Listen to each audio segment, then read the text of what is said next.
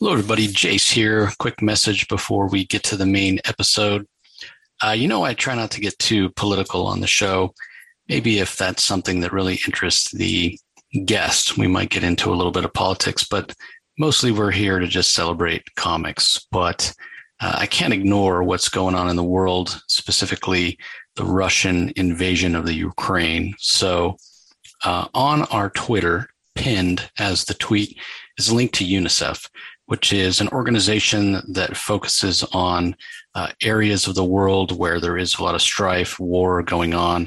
Specifically, they try to provide clean water, medical care, and other essential needs, specifically for children and families.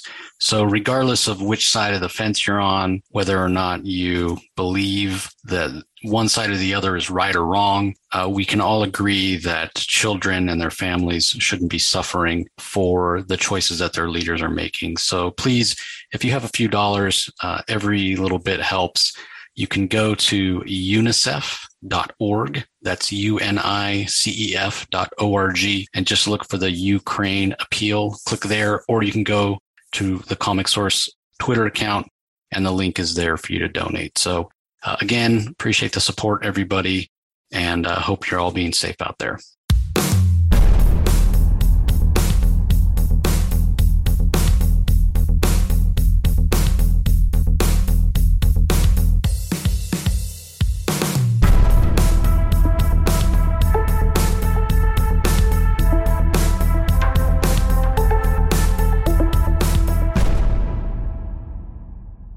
Hello, everybody. Welcome to another Comic Source Comic Boom collaboration. Time for your DC Spotlight for the week of March 1st, 2022. Heading into our third month of the year.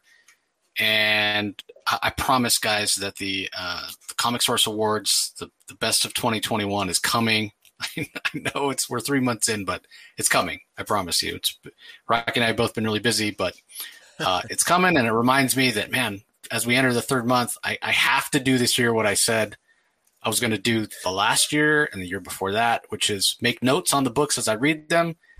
Part of the reason it took so long to get my picks for 2021 is because I had to go back through a year of books because I don't write things down like I should. Like, it's hard to remember a favorite cover or favorite moment.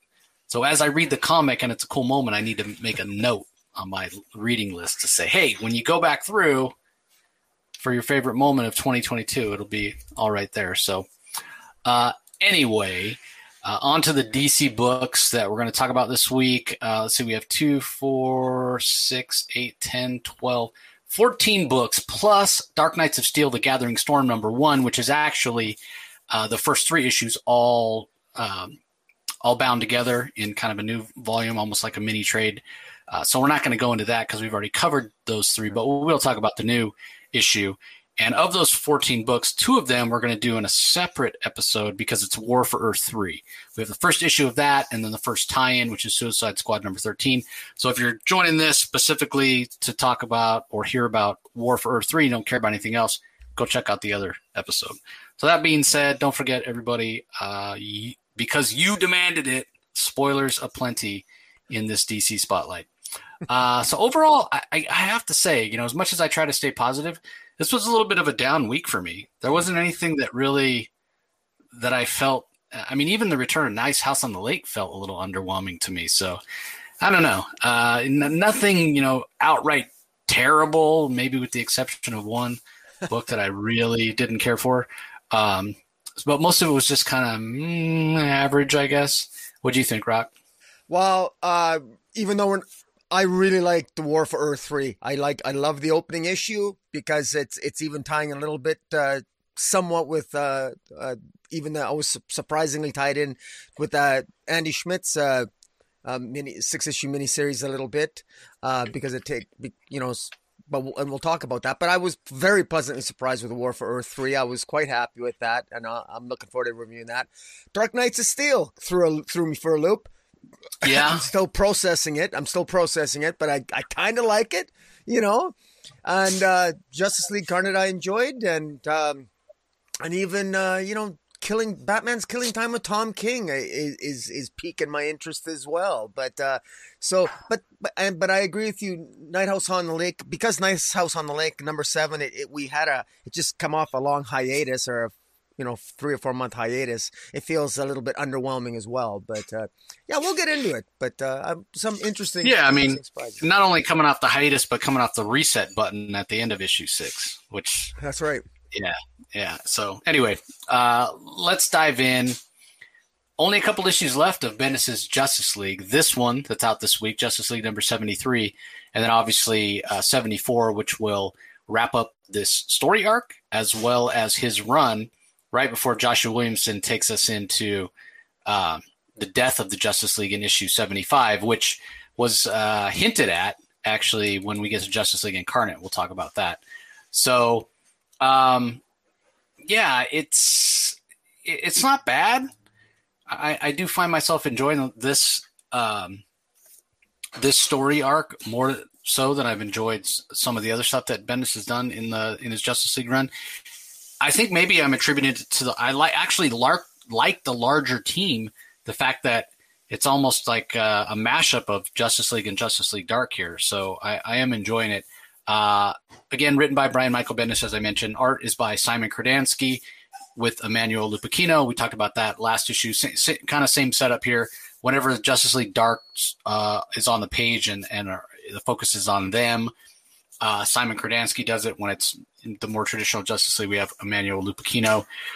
Wade von Grabiger and Scott Hanna are on inks. Simon Kordansky does his own colors. Hi-Fi does the colors on the Lupacchino line work. Josh Reed is on letters. So yeah, I mean, this being the second part of the story arc, the middle issue here, I thought it was well done. I thought it was well paced. For once, I didn't feel that Bendis was overly expositional, or didn't feel necessarily like words were just on the page so that people could have a chance to say words just for the sake of saying them. The only thing, and it's a minor little nitpick, the only thing that bugged me about it was it seems as though Naomi may be the savior of the league here. And, it a little bit reminds me of our complaint that we have, like with Jeffrey Thorne when he writes John Stewart, Green Lantern. It comes across as a little fan fiction-y, and I get that Naomi's an exciting character and she's new and she's hit really big very quickly, but I don't know. It doesn't feel earned in a lot of ways because we still know so little about her. We don't really even understand her power set yet. She's still so new. So it makes it feel a little tropey, or a little bit of a stretch. It just lacks that. Oh yeah, I could see this happen. What's the word of verisimilitude? Just lacks. Yeah. Yeah. But overall, like I said, I am enjoying the story. I think the Simon Kordansky art on kind of the Justice League Dark pages, the magical fighting is really cool looking. So yeah, I'm enjoying this. I think Bendis is going out on a high note on his Justice League run, actually. What are your thoughts, Rock? Well, in fairness, yeah, he's going out on a higher note. Mind you, he didn't really have to go very high to be higher than his previous notes.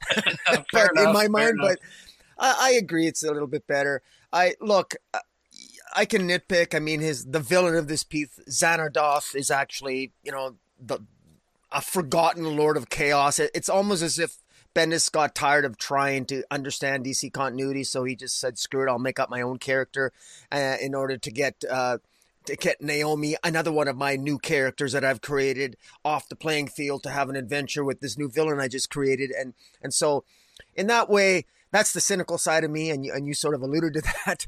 But at the same time, I will say that this is actually one of the more coherent, more easy to follow storylines from Bendis, and I love all the players here, from Hippolyta to Zatanna to Madame Xanadu to Dr. Fate to the Black Adam. Black Adam's possessed by Xanadoth. All the players in here, I think. I mean. Just when he's finally maybe starting to have a little bit of fun, for the first time, I feel like he's not completely out of his element. His element maybe being more Marvel than DC, and now he's at the end of it. And but so be it. But I agree with you. I think that there was a lot of action here. This issue had a lot of double-page spreads. I don't know if you noticed that, but unfortunately, those watching on YouTube here, we can only show one page at a time. The way the pages are crunched in between our two our heads. But a lot of double-page spreads here, and Emmanuel Lupacchino, her art, I really like her as an artist. I'm biased. I like a lot of these double-page spreads are really nice. A lot of the action here, the colors pop off the page. So this is a visual feast of an issue, and it's an easy-to-follow storyline. I am curious to know what Xanadoth notices about Naomi. We know that Naomi's from another universe, obviously. That's really the only thing we know. We haven't even gotten Volume 2 of Naomi's series yet, and that's going to be coming out this year. So now, is Xanadoth going to play a role in that? I don't think so, but it's obviously with Xanadoth disappearing and taking Naomi with her, we don't know exactly how that's going to resolve, but I have to admit, I am curious. And, you know, look, it is a little bit forced with Naomi, but she is a new character. I think, in fairness to Naomi, with the DC wonky storylines and continuity post-death metal, we haven't really... In a different editorial environment, we should have gotten the second volume of the Naomi series by now. We shouldn't have had to shoehorn her into the Justice League, but it is what it is, and I agree with you. This is definitely one of Bendis' better Justice League issues. Yeah, I think. I mean, in a perfect world, I think even Bendis and David Walker would have wanted more Naomi. Jamal Campbell's not the fastest artist, and to be honest, David Walker and Bendis have a lot of irons in the fire, especially Brian Michael Bendis, not only with his comics work, but he's got the Legion of Superheroes animated TV show. He's got other big projects that he's involved in, so it's just a matter of bandwidth. But yeah, I mean, back in the day when comics weren't such a thing, especially in terms of other media pulling attention away, yeah, we would have had way more Naomi, you know, like, based on the success of that 6-issue mini, would have gone right into an ongoing, and we'd have 30 issues by, you know, the 6-issue mini plus another couple years. It'd be like 30 issues. We definitely know who she was. So, you know, when we sort of complain like, well, maybe she hasn't earned it, you know, it's not that may very well be the case, but in terms of timeline, you know, in a different universe, maybe she would have earned it by now. So, I mean, don't get me wrong. And I like her as a character. It's just, I feel like we don't know enough yet. Yeah, I agree. Well, go ahead.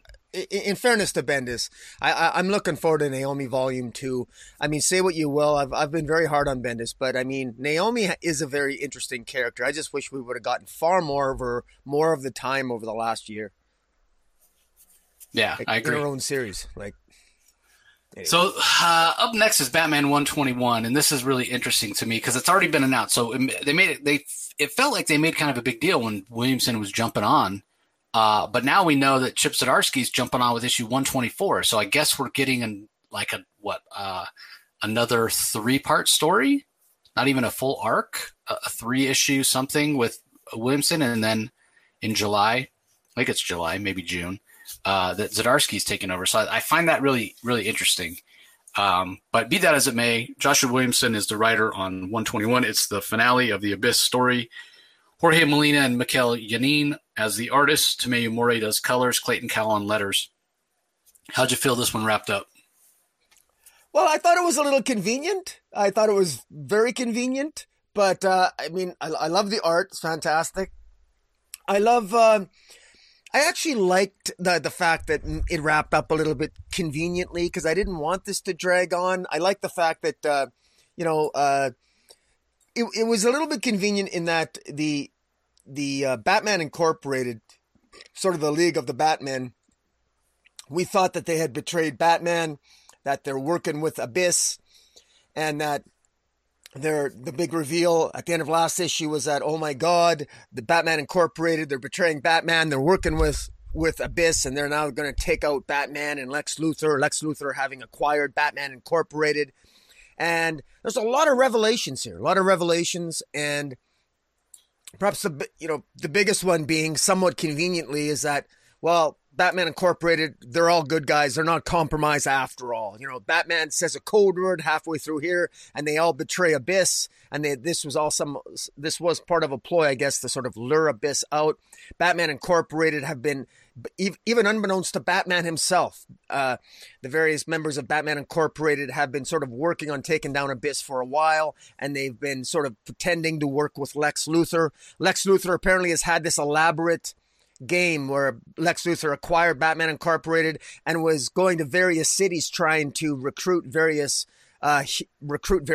heroes to work for him, and basically so he could control his own Batman Incorporated, and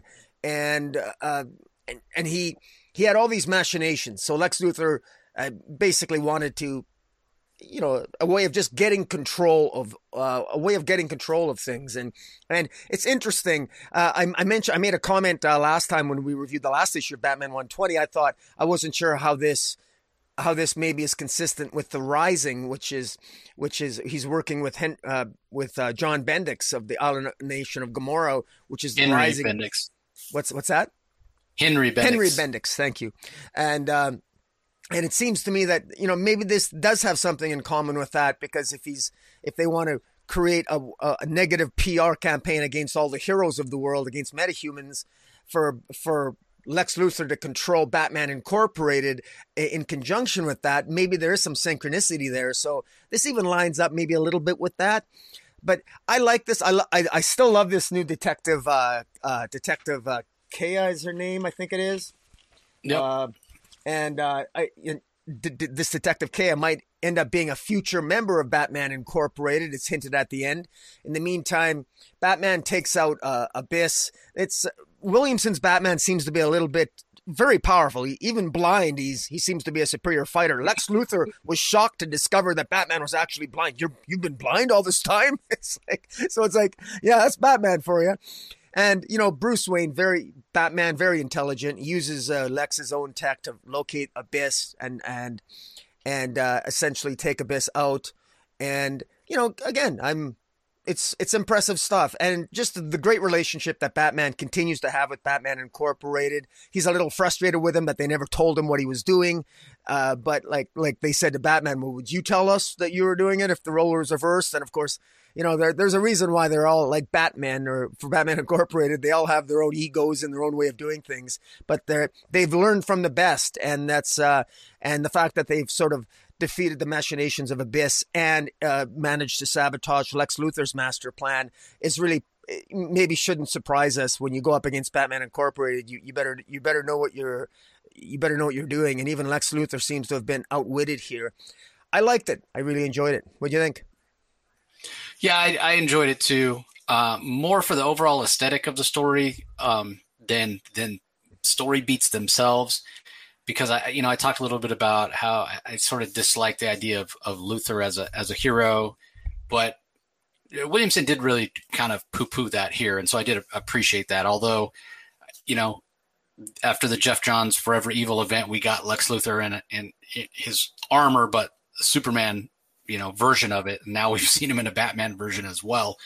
But yeah, we weren't going down that path, which I appreciated, because it was sort of hinted at and I was worried, and I talked about that.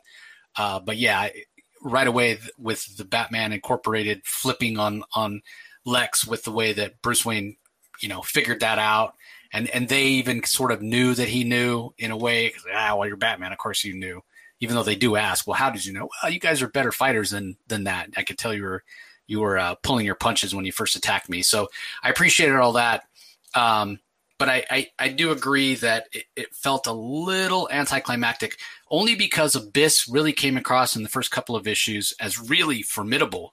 Like, he was going to be a big challenge for Batman. And then in the end, like you said, Batman's able to fight him pretty to a standstill, even blind. And so he, in the end, he doesn't come across maybe as powerful as you would have thought. And then the whole idea of Batman being blind, and then, well, there's a slash across his emblem on his chest, and then he can see. Like, what? Yeah. You know, I expected an actual resolution of why he couldn't see. It's not really explained. I mean, I can come up with my own ideas. Oh, Batman had something on his chest that he wasn't aware of that was powering the nanites that were implanted in his brain that was blocking his vision, whatever. But I shouldn't necessarily have to come up with my own explanation for that. So, yeah, just little things like that were kind of like, I don't know. But I wonder if – don't get me wrong, Joshua Williamson is doing a fantastic job on a lot of the stuff he's doing at DC, but he's doing a lot. So you just wonder – and this may be – and I'm just purely speculating here. This may be why Zdarsky came on Batman so quickly.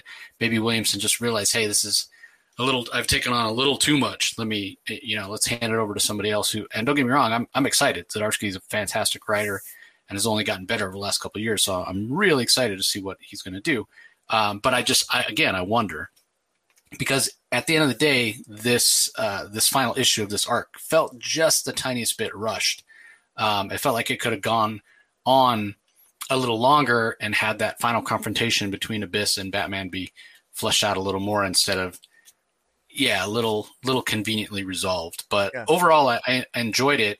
And the other thing that's really interesting is we got, three epilogues here? Two epilogues and then the backup. Yeah. The first one, I almost say it's three, even though only two of them are called epilogues because Batman gets the call at the end. Hey, there's something going on with Arkham Tower. Obviously, we know with Detective Comics being weekly. And then the first epilogue, it's a time jump, right? And whatever has happened at Arkham Tower has happened. The captions, Gotham City after Arkham Tower, and Batman's talking to Oracle. And she mentions some of the things that have been going on, and how Batman's like, I know I have a hard time celebrating the win, and I'm working on that. So, what does that mean for him? I guess we'll have to see, but Ghostmaker does make an appearance, and we know he's been training Clown Hunter. So in the Batman 2022 annual, we're going to get a little more Ghostmaker and Clown Hunter. So see how that plays out. And then the second epilogue, which to me was even more interesting because we see Prometheus show up, and apparently he's working with Deathstroke.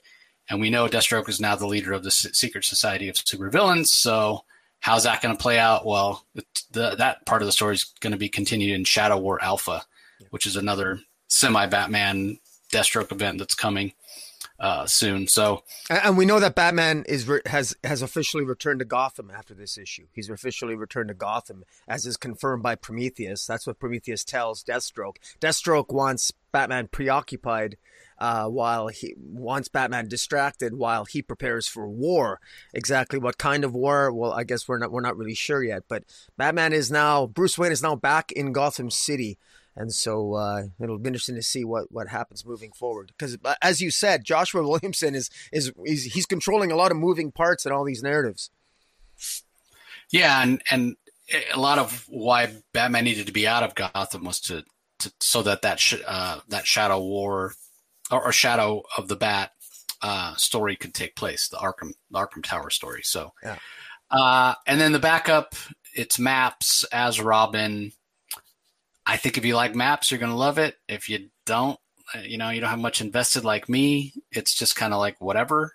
It ended a little ambiguously as well. So, but for those that are big fans of Gotham Academy and of Carl Kerschel, who writes and draws and letters this with colors by Dave McKeag, you probably enjoyed it. For me, it was just kind of like, meh, I'm not invested in these characters at all. So it was just Batman tangential story for me. Anything to add, Rocky? What I would add is I kind of wish, not even though Gotham Academy did not necessarily sell all that well, I really enjoyed it, and it's one of those comics that I really enjoyed, notwithstanding maybe the lower sales of it. But it's got great character work, and I love Maps, and I actually, I know that Teen Titans Academy doesn't necessarily have a lot of sales either, and it's been canceled. But I would have liked to have seen more character work in Teen Titans Academy, like I just saw in this backup feature over the last four issues of Maps. Just really getting to know this character, and I don't know about you, Jace, but I know that you're not necessarily, you weren't a reader of Gotham Academy, but I mean, I thought this was good character work. Carl Kushel does a good job here, and he takes the time to really crafting a narrative. And they're always character-driven stories, and that's what I like about this. This is, you know, Maps after helping Batman with a serial killer, but it's the character work on Maps that makes this worth reading in my mind. Yeah, I mean, Maps is a fan favorite character, and you know, even though I'm not invested in the character at all, I can see why, just based on what we get of her here. So yeah. All right, up next, the final issue of Justice League Incarnate. At least the final issue for now. I don't know if they would ever bring it back, but issue 5 of 5 from writers Joshua Williamson and Dennis Culver. There's a lot of artists here. So we've got Andrew Brezen on pages 1 through 18 and 24 through 28, and then Jesus Morena on 19 through 23 and then 29 through 30. And then we've got Hi-Fi on colors, which does sort of unify these two pencilers. And then Tom Napolitano on letters. So this was pretty solid.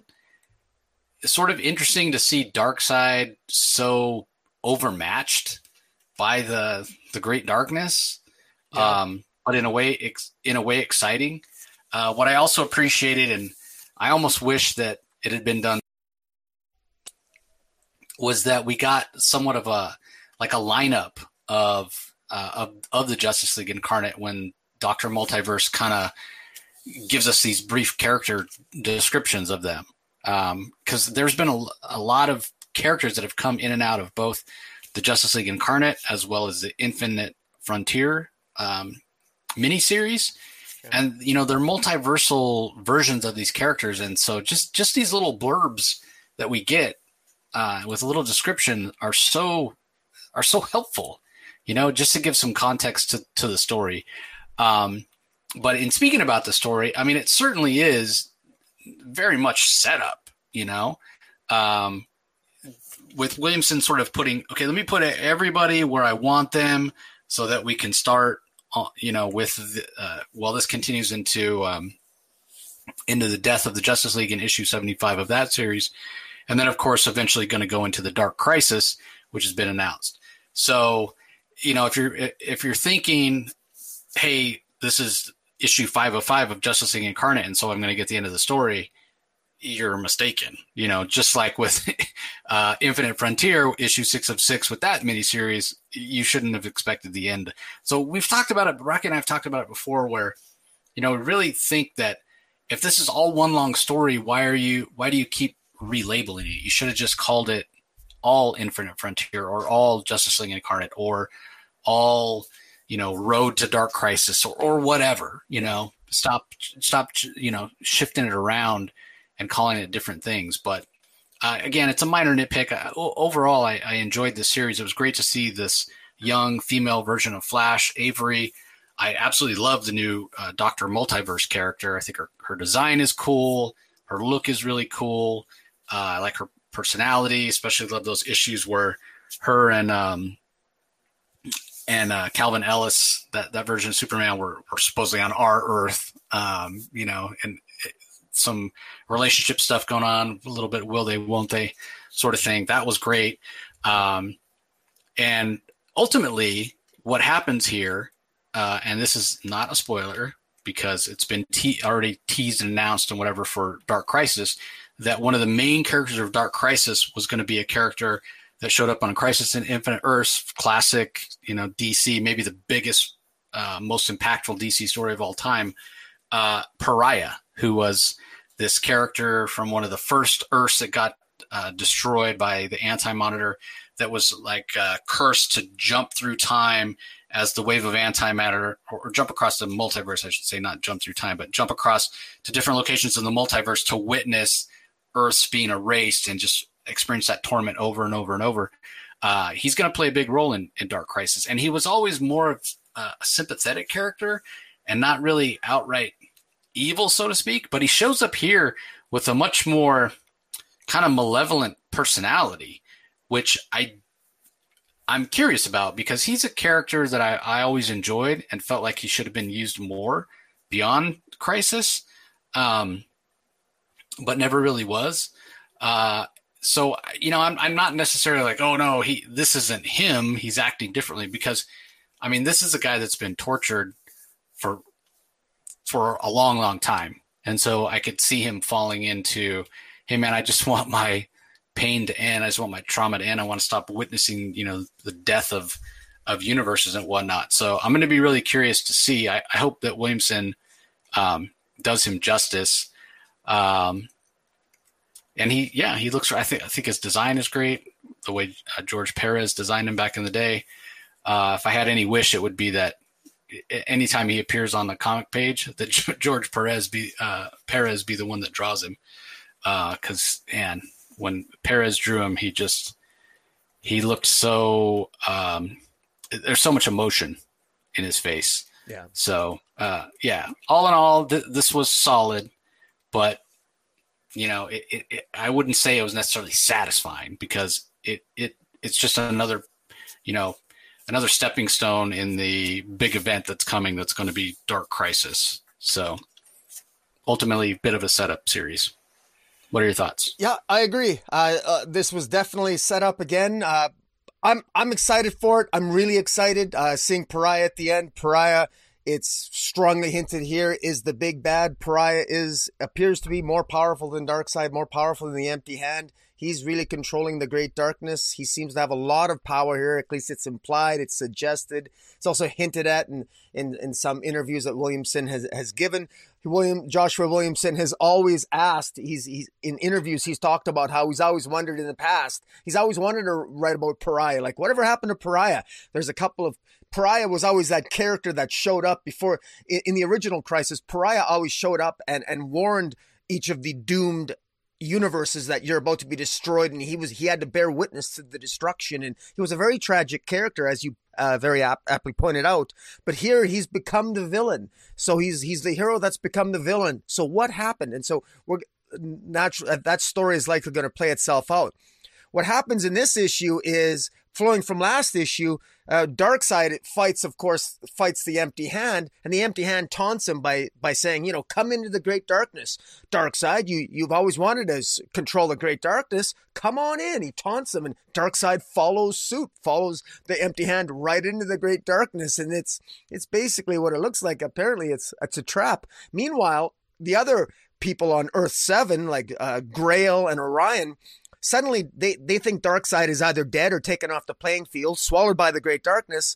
Orion then becomes the new Orion, the son of Darkseid, under the right of succession. He becomes the new, I guess, Lord Ruler of Apocalypse and the Apocalyptic Forces.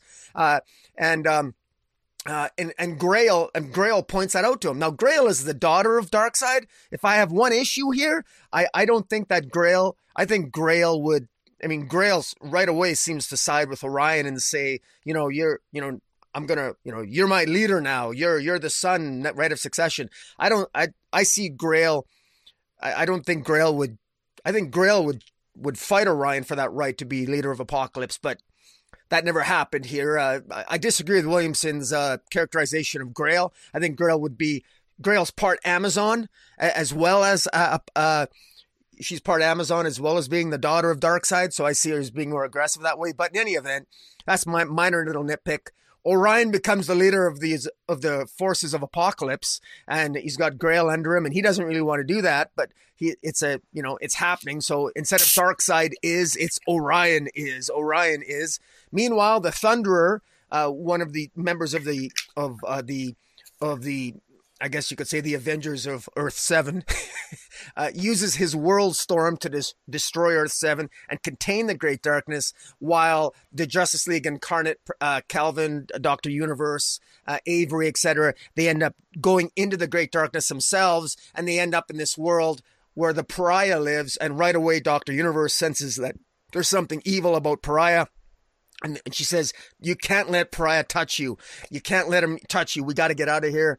And it's a world where there's an artistic change as well. And it looks like an idyllic world. The coloring is different. It almost looks like a Silver Age kind of DC world, which is very, I think, reminiscent of the type of comic books, the way DC comic books were drawn in many ways of the Silver Age. It's sort of innocent, sort of like, innocent sort of like 1960s, early 70s look to the yards and to the feel, and very much probably like the world that Pariah lost back prior to during the original Crisis. So I think all this art and everything that Williamson's done has been very intentional, and this is very rewarding for a longtime reader like me who's familiar with all the crises. All these things are deliberate, intentional choices. And if you're familiar with the crises, I think that one can be even more rewarded by what the visuals are telling us. And I mean, that final page showing all the elements of the great darkness. And this is the buildup. The next issue is Justice League 75. So what happens after this is Justice League 75, which is, again, really no spoilers. We know it's going to be the death of the Justice League. It's everywhere. But to see, we got Darkseid, Eclipso, Ares, Necron, Doomsday, the Empty Hand. Yes, I'm missing one, I'm sure. Neuron. I mean, all these forces, and with the power of the Great Darkness battling the Justice League. So, yeah, this is a lot of fun. I'm just, as a DC fan, I'm loving this, and I'm looking forward to Justice League 75. And just for what it's worth, I got to quickly add, Williamson says, you know, everyone, this Justice League 75, Justice League 75 is just one more chapter. And there's a lot more coming after Justice League 75. Justice League 75 takes the Justice League off the playing field, but all the mainstream titles, Superman, Flash, all of them, they're still going to have their individual stories. So they're not taken off the playing field in their own individual stories. There's going to be, Justice League. There's going to be Death of Justice League tie-ins for each of the individual heroes. So the way that DC editorial appears to be handling their continuity is, even though Justice League 75 will technically kill off the Justice League, you know, we're still going to be getting Philip Kennedy Johnson's full story of Superman in Action Comics. We're still going to have Jeremy Adams' Flash play out, and it's gonna at some point in the future, those titles are going to build into Justice League 75, which we're going to see in advance. So I think they've done enough planning here. I think it's an exciting time for DC. I don't know about you, but I think there's some excitement building inside me. I'm really looking forward to this, and I hope it catches on to more of a mainstream audience, not just a diehard like myself.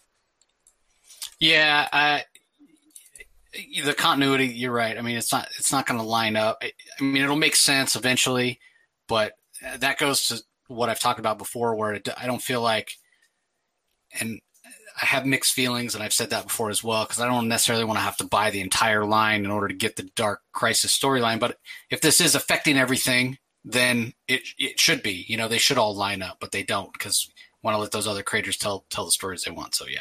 But you're right about that final page, too. I think Black Hand, I don't know that you mentioned him, and then we have the Upside Down Man as well. That's but every one of those characters, the coloring on it, you know, these are dark characters. Ares, very dark. Doomsday, obviously dark. Neuron, DC's version of the devil, or Mephisto, very dark. Eclipso, I mean, it's right there in the name, Eclipse, right? So, yeah these are dark characters, and, you know, teaming them up with Darkseid. I mean, that's going to be formidable, and it's going to be interesting to see how it all plays out. You said one thing I'm not sure that I buy into, and that's that Pariah is going to be the big bad. It does seem like he's wielding the power of the Great Darkness, but I don't know that. Is he more of a puppet of the Great Darkness, or is he? You know, I'm not sure who's higher in the hierarchy. You know what I mean? Yeah. Is it Pariah that's managed to somehow wield the power of the Great Darkness, or is it the Great Darkness influencing Pariah? So now, it'll be interesting. Right. You absolutely could be right. Yeah. Is it the Great Darkness that we would consider the big bad, or is it Pariah? I guess it remains to be seen. So, all right. Up next, we have Dark Knights of Steel #5. Wow, the ending of this one just crazy. I don't know that I agree with it, especially because I reread the first 3 issues.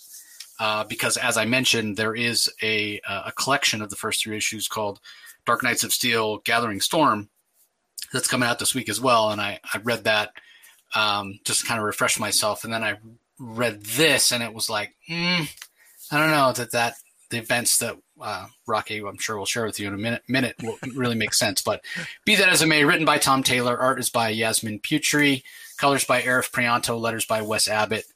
What were your thoughts, Rock? Well, I like I say, this particular issue is called Lost Souls, and I think by the time we're done talking about it, I think it's an appropriate title for this particular issue, Lost Souls, because there's definitely one soul that appears to be lost here, and wow, the revelation at the end, like, boy, it's... In fact, calling the first three issues a gathering storm and collecting those first three issues and calling it a gathering storm, that's appropriate because this fourth issue, the storm hits because it's a storm of revelation that you know is going to set the tone moving forward. And wow, does it ever. This issue opens up with Zala, the sister of Kal-El, of Prince Kal, basically finally making it back to her homeland. And we believe that Zala is responsible for killing the son of King Pierce. And apparently she's not. She appears, she doesn't know what no one's talking about. She can't believe she's been accused of that. And so it you know, if Zala, who was it? If Zala didn't, it certainly looked like Zala who was responsible for killing King Pierce as well as killing his son Jacob. And you know, she has a good heartfelt moment with her brother Prince Kal. Meanwhile, a good bulk of the issue for Harley and Poison Ivy fans. There's Harley Quinn enters the forest where there's Poison Ivy, and Poison Ivy is this particular Poison Ivy is a creature of the forest and clearly has a fascination and a love for the Harley character, which of course shouldn't surprise anyone, but it's very clearly there's an attraction, at least by Poison Ivy, toward Harley.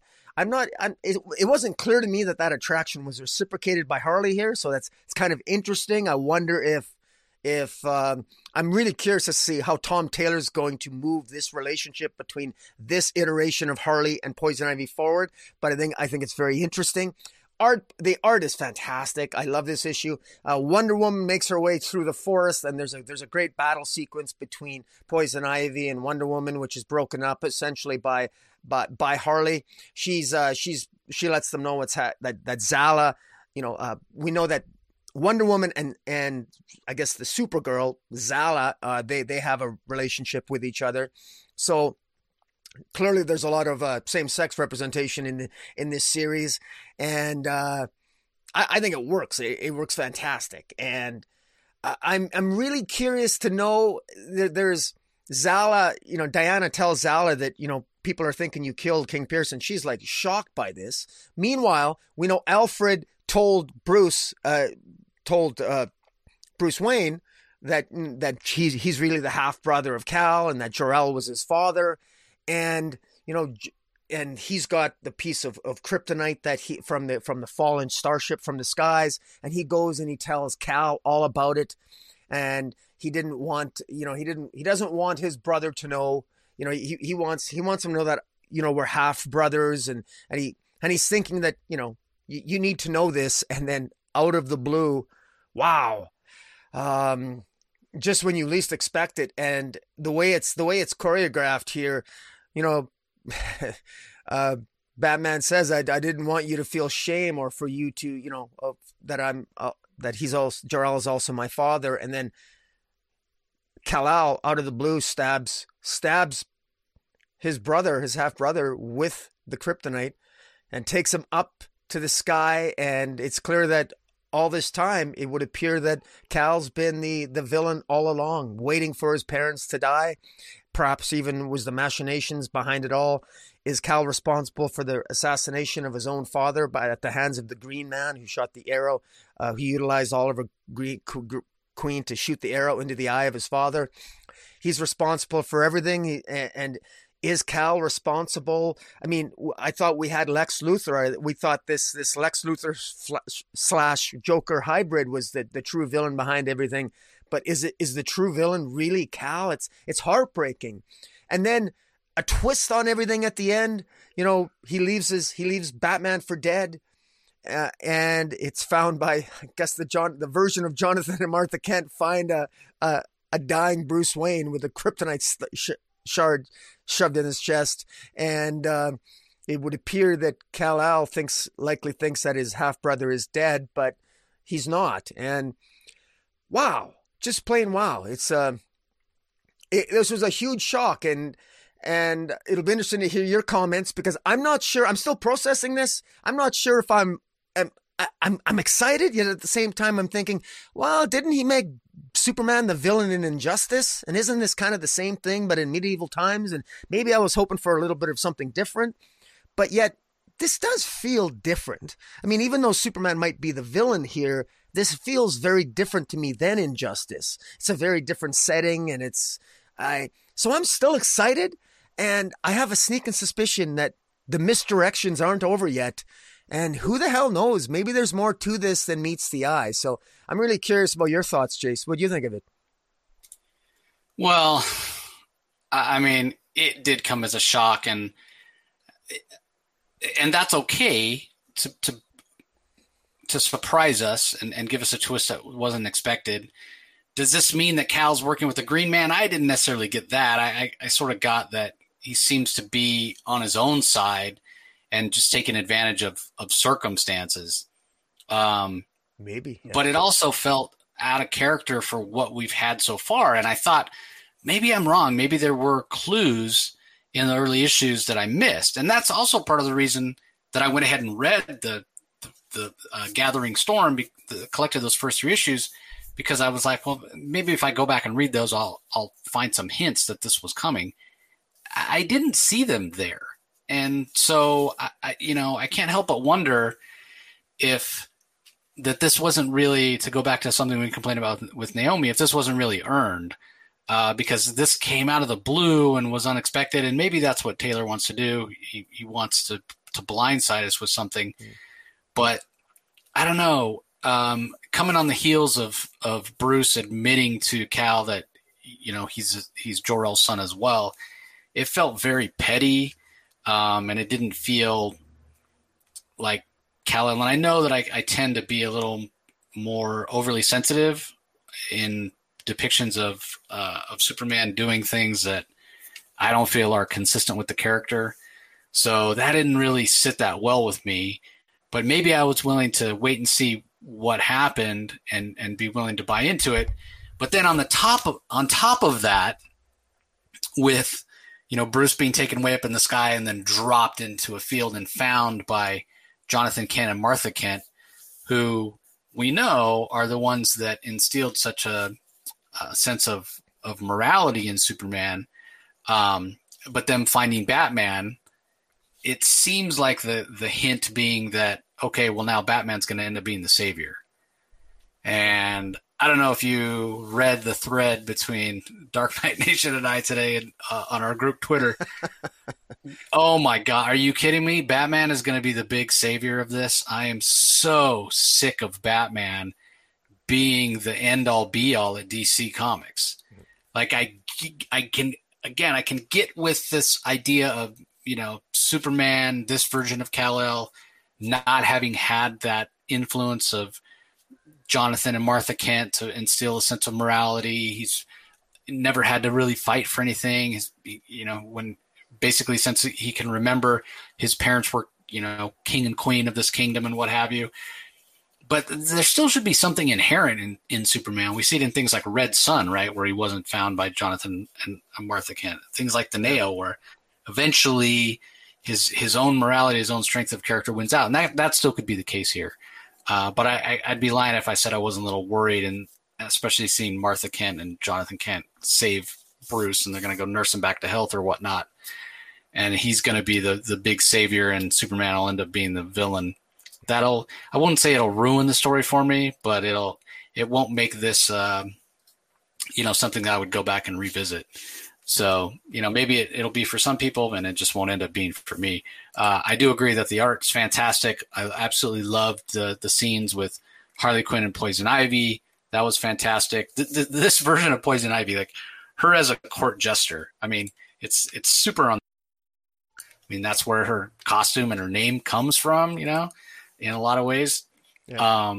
But I love that Taylor doesn't just give us this goofy or crazy court jester version of Harley Quinn. She's clearly intelligent, and I like that. So, as far as is it Zala is her name, right? Zala, yeah. again, having gone back and read those first three issues, because I'm like, what? Did it not look like her? And I went back and read those first three issues. It looks exactly like her. Yeah. So obviously, you know, there's magic in this world. And so it could be somebody disguised as her, but it sure the hell looks exactly like her. So again, if this is Tom Taylor and he's going to pull the rug out from under us, I don't mind that necessarily, but I also like if there's at least a little hint or a little clue that maybe it goes right over your head when you read it the first time, but when you go back, you can go, oh, yeah, I see it now. And there wasn't any of that. Well, there might be one little bit of a clue, although it's very subtle. When he has Batman up in the sky, he says to him before he drops him on the ground, he says there can be no challengers. We have to remember that in earlier issues, Cal was very – remember they imprisoned all the other medieval versions of the Justice League are actually imprisoned. They're actually prisoners in the land of hell. There's the – yeah, I didn't take that. So you got to – and the one that seemed most adamant about keeping them in prison was Cal. And he did mention that more than once. Now, his father likely did as well, but it wasn't really touched upon. So, because it was an open question, and we've not gotten the answer until now. We know why, what was the threat of all these other metahumans that they had to put them away? Like, what was the threat? You know, clearly, I mean, King Jor-El never really came across as someone that, did he really feel that they were threats? I'm wondering if that was all just a machination of his son, Cal. No, I didn't take it that way. I did not take it that way at all. I took that there can be no challengers based on the fact that Bruce just told him, I am also your father's son. I took that to be there could be no challengers for the throne. Like there it's got to be pure blood, House of El as the ruler. He can't allow Bruce to remain alive if somebody were to find out that Bruce was Jor-El's son, then he could technically, you know, they're half brothers. So Bruce technically has a claim to the throne. So that's what I took it as. You got to wonder if Zala is also on the kill list as well, his own sister. Right. And again, when I say there's no clues, I'm talking about before this. Before this issue, there was no hints that Kal-El could possibly be the bad guy. Before this issue, when Zala kills Jacob, there's no hints in that issue when those events take place that it's not Zala. That's what I'm talking about. Give me a little something that I can go back and look and be like, oh, yeah, look at how subtle that is. Maybe it wasn't really her. Look at something that Kal-El said early in the series where it hinted that he was going to do this heel turn. You know, maybe there are, you know, things in this particular issue when the events happen like that there can be no challengers. But again, I did not take it that way. I took that they were imprisoning people because – they are vulnerable to magic, and so anybody who comes into the kingdom that has magical powers, they're paranoid. They lost their world. They've come to a medieval version of our world where you know humanity is not as connected as it will be, you know, like later in our time, because it's a medieval world. It's part of the culture, part of the society. It's because of it's not a technologically advanced world. So, but yeah, remains to be seen how much this will all play out. Was it Zala? Was it not? Will Kal-El kill Zala? Is she on the kill list as well? Like Rocky said, a lot of questions to still be answered, which goes back to something we said before and several times. This is only a 12-issue mini. We're on issue 5. It feels like there's like 24 issues worth of story that still need to be explored, but I guess we'll have to wait and see.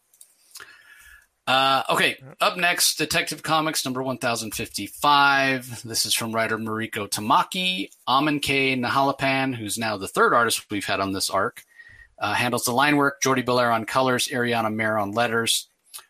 We're up to the day. We're now on the day where Dr. Weir dies, the day that the series started on. I think it's day 24 of Arkham Tower. We're told Batman's still missing. We see Dr. Chase Meridian in prison. We see Weir go out the window. We see Dick Grayson rescuing or attempting to rescue Psychopirate, or I shouldn't say rescue, but extract him from Arkham Tower. So yeah, the inmates are literally running the prison. The shit is hitting the fan. A lot of action here. But I would say artistically, it's not close. This is my least favorite issue. And I don't necessarily want to point the finger at the line work of Amonkhet and Nahalapin, but it's that line work in addition with the colors. For some reason, Jordi Belair colors this issue so much darker than all the previous issues.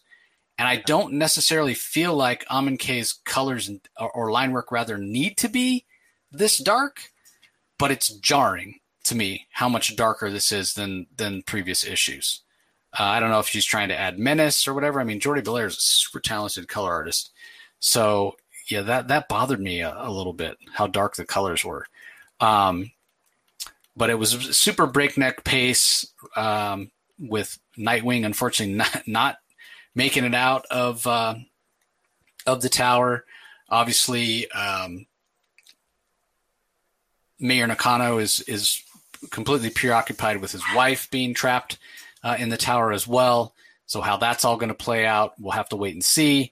And then we get the reveal at the end that Scarecrow is back with his what is it about DC where when somebody decides to kind of level up a bat villain, they've got to shove him down our throat like nonstop?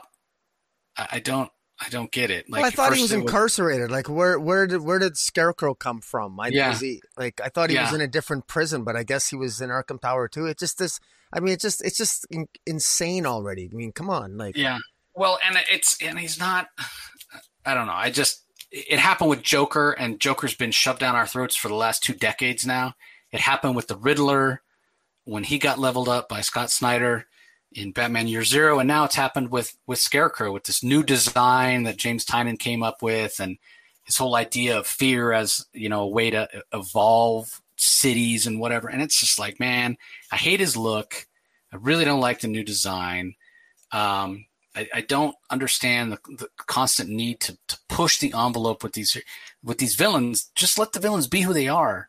Like I get it. You've and this is the problem we've talked about many, many times about how every writer tries to one up in terms of making Batman cooler and more powerful. So then in turn, you have to make the villains more powerful, and they end up as these plot devices instead of actual characters. And that's on top of, you know, your point of, yeah, it wasn't, I mean, Batman took him. We saw it in Fierce State Omega. Batman took him to Blackgate and put him there. And here he is with his stupid straw hat and his stupid gas mask with the giant nose showing up again. It's like, man, this is about the last Batman villain. The only way this could have been worse had it been the Joker. I even would have accepted the Riddler more so than Scarecrow. I am scarecrowed out. I'll tell you what. So I don't know. I question that choice by Mariko Tamaki, and I question whether it was needed, because this was going along great with just Psycho Pirate and Dr. Where's Khan. Like that was fine. There's enough menace with all of these inmates, you know, would-be inmates of Arkham Asylum that are now, you know, free of Psycho Pirate's control. That's menace enough. Now you got to – I mean, I just question the need to throw Scarecrow in there. But yeah, I'm holding – I'm reserving judgment because, you know, he shows up right at the end and maybe it's going to make sense. But, I mean, next issue, State of Fear. Like, I was glad Fear State ended. I think you and I both were. Yeah. Now we're getting sucked back in a way. So yeah. I really like Anavulsion, and I like Nero. I was kind of hoping Anavulsion and Nero here, they know – once they kill Dr. Ware, Anavulsion and Nero, they're both aware that that there was another voice in their head, that somebody else is in control, and so they're looking for Psycho Pirate. And I kind of like I was the most interesting character in this arc was Anavulsion. Anavulsion and Nero are very interesting characters. One of the things that I'm going to take out of this Tower series, this Tower story arc, is Nero and Anavulsion. I actually like these. I'm actually curious. I think they're more of they're an interesting addition to Batman's rogues. And I didn't need the Scarecrow to show up. I agree with you. Why do we need Scarecrow to show up wanting revenge? You know, it just seemed revenge. Well, I guess he's always pissed off at the people of Gotham. Revenge against whom? I mean, why not let Anna Volshin and the inmates have their revenge? They're the ones that have their revenge. To me, we haven't seen Scarecrow this entire series. We saw these other inmates. The most logical people who should want revenge are the inmates who've been psychologically manipulated by Psychopirate. To have Scarecrow show up and rob them of their agency and their revenge, and when he hasn't formed part of this story after we've just been drowned with Fear State, and now it feels very, very disappointing, because I've been enjoying this story arc. And I was disappointed with this revelation, this final page. I've been enjoying this. You know, it's 9 parts, but I've been having fun. It's an adrenaline rush, and I've been probably enjoying it more than most. But this disappoints me. Seeing Scarecrow, maybe this is an hallucination. Who knows? But I don't think so, because Psychopirate, he's elsewhere in here. He's actually in front of Mayor Nagano's wife. He's with her, so it's going to be interesting to see what role Psychopirate plays. And now, in fairness, I have to say, who would win in a battle of the mind? You know, you're going to have Scarecrow's fear gas versus the hallucinations of Psychopirate, or the mental manipulations of Psychopirate versus the fear of Scarecrow. So that might make for an interesting sort of battle if that's where this is headed. But in any event, We'll see. I mean, it's not, I mean, hey, Marika Tamaki, she, you know, the ending might surprise me. But like you, I think Scarecrow it's a redundancy that we're getting far too soon out of Fear State. Yeah, and don't forget there's Mr. Freeze as well. So it's not like we needed, it just felt so unnecessary. Yeah. Like, we just got a ton of, it definitely feels like, again, a trope that DC falls into, where they just like overuse a bat villain. Like his rogues gallery is so deep, you know? And as much as I like Tom King, like his whole entire run, nearly 100 issues, is all Bane, you know? Like, man, give us some variety. It felt like in the 90s when I like really what I considered my heyday of Batman reading, when I enjoyed it the most. Every arc, it was somebody different. It was the KG Beast, and then it was the Mad Hatter, and then it was Black Mask, and, you know, then it was the Riddler. And now they give us one and they beat us over the head with it until we're, you know, sick of them. It's unfortunate. So, all right. Well, we do have the backup, which we found out last issue is sort of set in during the Nightfall era. Or at least last issue was. So this time, House of Gotham, Chapter 9, by writer Matthew Rosenberg, Fernando Blanco as artist, Jordi Belair on colors, Rob Lee on letters. We've quickly gone from Nightfall now to No Man's Land. And this boy whose name we still don't know, who is who survived the attack by Asbats and learning to walk again, and is actually in rehab when No Man's Land happens, and then is out trying to survive. And we do get a sense that for all his trauma and what he's been through in life, he's pretty capable, and he can stand up for himself. We see him stand up to this, well, first of all, Killer Croc, for one, and then this other guy who's sort of in charge of the camp where he stays, named the Poet. Poet, he calls himself. Yeah. So, again, I'm. This is building a very interesting story by Rosenberg. It's like, I want to know who this kid is so badly, but he's telling a compelling story despite that part of it. And what I mean by that is, like, if all I can compare it to is, the whole Red X mystery in Teen Titans, and how that has become annoying because it feels like it's the only interesting thing about the character is the mystery of who it is. And so when that gets dragged out, it just becomes kind of like, well, there's no other hook. There's nothing else interesting about the character other than who he is. And I want to know who it is, but you keep dragging it out. This kid and the story Rosenberg is telling is interesting in its own right. And the fact that we don't know who he is or what the significance of his identity is not the end all be all of the story. he's crafting an interesting story that stands on its own. If we had gotten the information about who exactly this kid is right at the beginning and he tells the same story, I think it's just as interesting.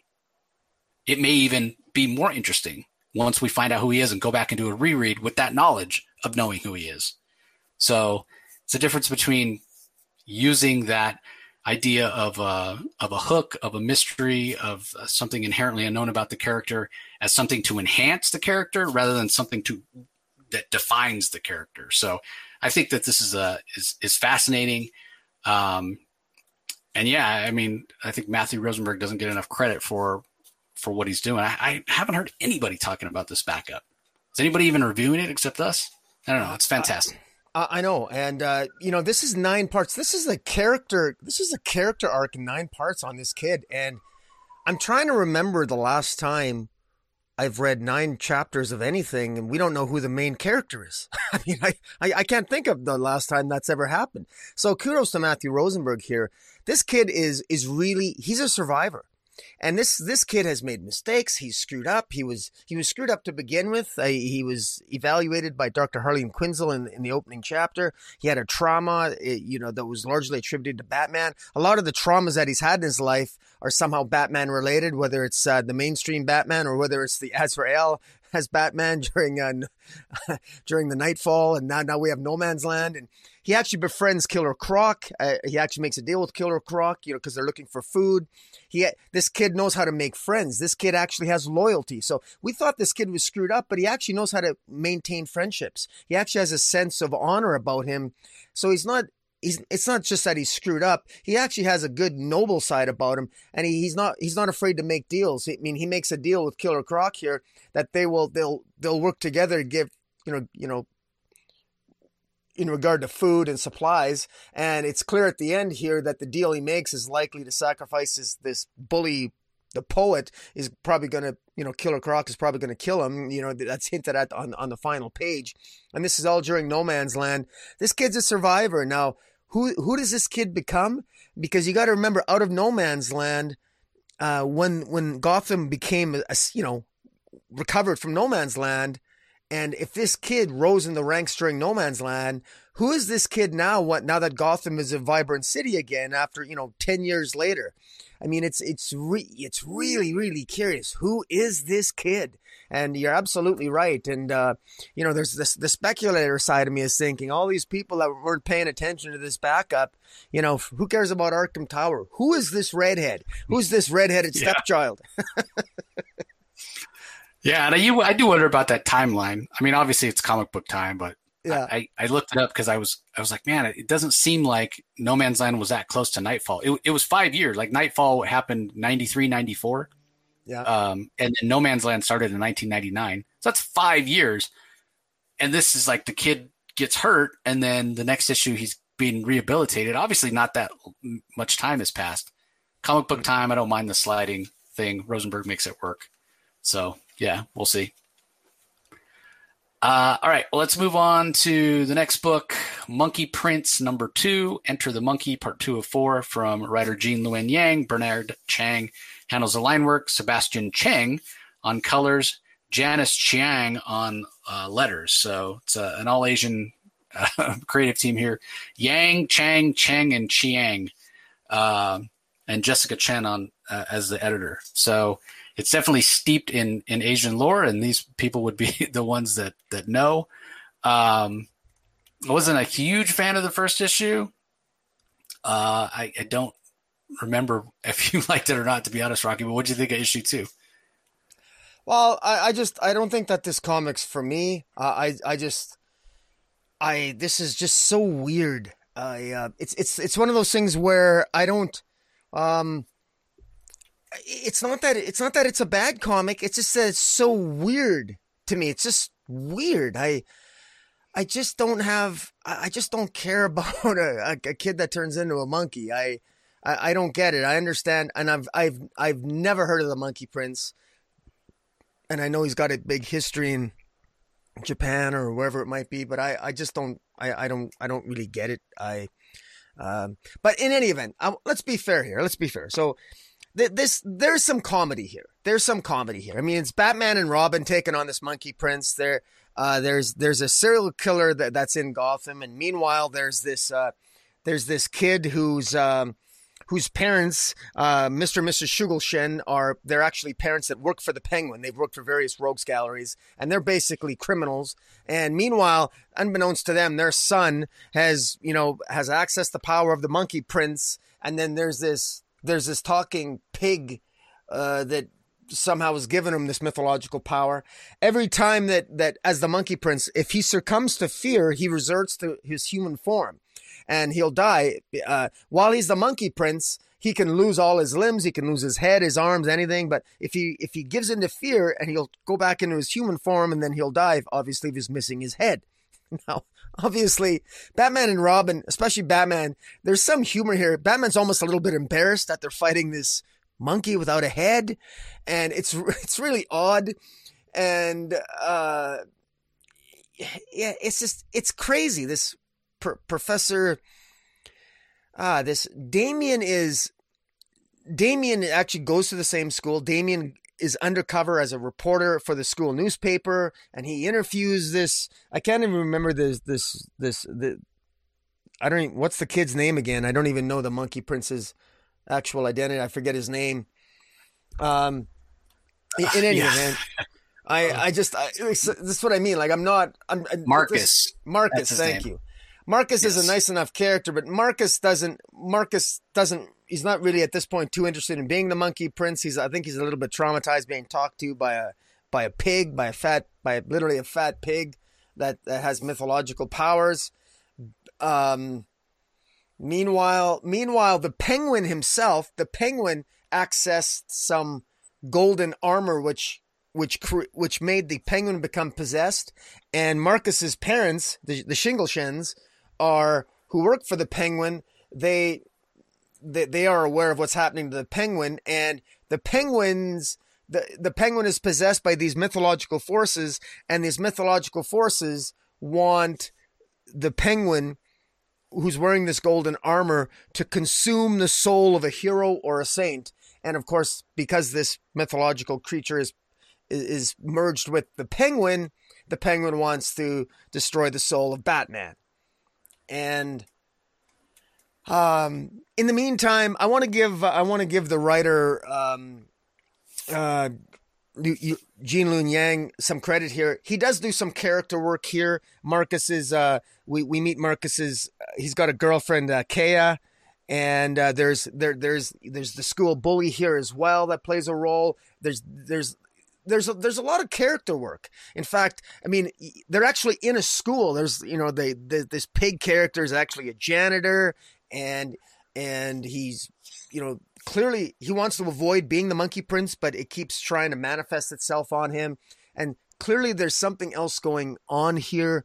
There's some other myths or story at play. There's definitely something here that if you're new and you're looking for a new character to get into, this is a good story. I don't want to say it isn't. It's just, it's odd. It feels so different from the mainstream DC universe that I'm accustomed to. I think that, in fairness, I'm not giving this a fair enough shake as I should. But this is well written. There is character work here. It does have humor. I just find myself more kind of shaking my head and everything. But, you know, Jean-Lun Yang, he knows how to craft interesting characters, and there is a lot of fun to be had here. I'm actually more interested in what the experience of his parents are. There's a great scene where his parents and him are having supper together, and he says, you know, so what happened at work? What happened with you at work today, Mom and Dad? And Mom and Dad, oh, nothing interesting. Well. You know, it's funny, like they're, you know, both, it's interesting that both parents, they're supervillains or work for a supervillain, and their son is a superhero. That's a very interesting dynamic that we don't really see. The last time we saw that I even saw anything remotely close to that was in Brian K. Vaughan's Runaways over at Marvel. So this is kind of an interesting twist on that, and because it takes place in Gotham in the same school that Damien's going to, there's a lot of potential here for an ongoing storyline. Yeah, I mean, at least they're bringing the Penguin in terms of trying to ground it, you know. And it's this obviously different version of the golden horn penguin. You know, he's got this mask on that sort of looks penguin like, but it's, yeah, he's got this giant like rhinoceros horn or unicorn horn coming out of his forehead, which is interesting. So, I think you said Japanese. This is Chinese folklore, monkey prints. Yeah, I think pretty sure all the creative team are Chinese. So I agree with you in that if we knew more, if we were of Asian descent, if we knew more about Chinese folklore and the monkey prints, maybe we'd be getting more out of this. Because yeah, I know nothing about, you know, Chinese myths and, you know, basically Chinese fairy tales. That's what a lot of this is based on, with the monkey prints and with this Mr. Zhu, who, you know, transforms into this, this fat pig, for lack of a better word, who's, I think a fixture in Chinese folklore as well. So I will say that I think the art by Bernard Chang is fantastic. I absolutely love the look of the monkey prints. I think his costumes is fantastic, and he's a fun character. The color work, it's a very bright book, but yeah, am I getting everything that's being put out? No, because I just don't have the vocabulary for it, and that's okay. I hope there are a lot of, you know, Asian kids, kids from Chinese families who are checking this out and are getting a lot from it because they know the stories, you know, that have been passed down from previous generations. At least I hope that's the case. But I sort of feel the same way about you. Like, do I really want to read a story about a kid that turns into a monkey? Because here's the thing, like, it's been talked about many, many times. And I know people personally that are like, man, if you put a monkey on the cover of a comic, if it's, whatever, Kongorilla, or what was the one by Arthur Adams? Monkey Man and O'Brien. Like, yeah. Monkeys sell comics. I remember one summer, the big event was like JL Ape, where all the members of the JLA annuals, they all crossed over, and they, I don't know if they were transformed into apes or something like that, but, you know, like Batman, but he was an ape, Superman, but he was an ape, Wonder Woman, he's an ape, yeah. Green Lantern, all that. I remember it being a big thing and it, like, selling really, really well. For whatever reason, there's a big crossover between people who like to read comics and people who like to read about monkeys, apparently. But I always thought it was really weird because I don't get that. Like, I don't want to read about monkeys. I don't care if there's a monkey there's a monkey in a comic. It makes me want to read it less, not want to read it more. Yeah, right. But I know I'm in the minority for whatever reason. People definitely seem to love you and monkeys. Me both, brother. Yeah. So yeah, I hope this is scratching an itch for some people. I'll finish it off because it's only 2 more issues. But this isn't something I'd go seek out. It's just, again, not for me. Not that there's anything wrong with it. I think it's scripted very well. It's paced very well. I've already talked about the art, but it's just not really a character that speaks to me. So, well, let's move on. We are up to issue 4 on One Star Squadron, which is written by Mark Russell, which leaves us 2 issues to go. One Downsize Fits All is the name of the issue. Steve Lieber is the artist, Dave Stewart on colors, Dave Sharp on letters. I don't think neither Rocky nor I have really been enjoying this that much. Now, we know that Mark Russell can be a very political writer, very satirical writer. And honestly, I think that at least for the first 3 issues of the series, it just felt almost exploitative about the trials and tribulations of these, at best, we'll call them D-list heroes. They're probably a lot further down the alphabet than that. When you're talking about guys like Minutemen and Red Wolf Red Fox, Firehawk. I mean, yeah, these are just not heroes that show up very, very often. But what I will say about this particular issue is probably the issue that I have enjoyed the most of the series so far, because it didn't really feel like it was falling down that same trope that it was making fun of the heroes or really kind of poking fun at the really sad state of affairs that they're in. It didn't feel exploitative at all. It felt more poignant and like a little more of an examination of corporate America which I think is the point of the series so far. So I enjoyed this issue more than any of the previous ones. I still don't think this is a series that I would go back and reread. But I did appreciate, I think, more so in this issue what Mark Russell is trying to do. I mean, there was even a point here that made me laugh out loud. Basically, when Power Girl, so you know, we thought that Red Tornado himself thought he was going to get fired, and Power Girl has been kind of going behind Red Tornado's back and listening to or doing things that the board of directors has been telling her to do to kind of undermine him. And it turns out, no, they've decided to get out of the hero business. They're trying to sell it. They want to lay off half the workforce so they can make it look more profitable. And she's out the door. And it was pretty brutal. They're like, make sure to give your key card to Red Tornado before you leave. And I just felt like, oh damn, like that was brutal. So yeah, maybe a little too close to home for some people who've, you know, lost jobs before. But yeah, it felt a little more on the nose with sort of a critique of corporate America rather than making fun of superheroes. But so I did enjoy this issue more than the previous, but it's still really depressing in a lot of ways. Yeah.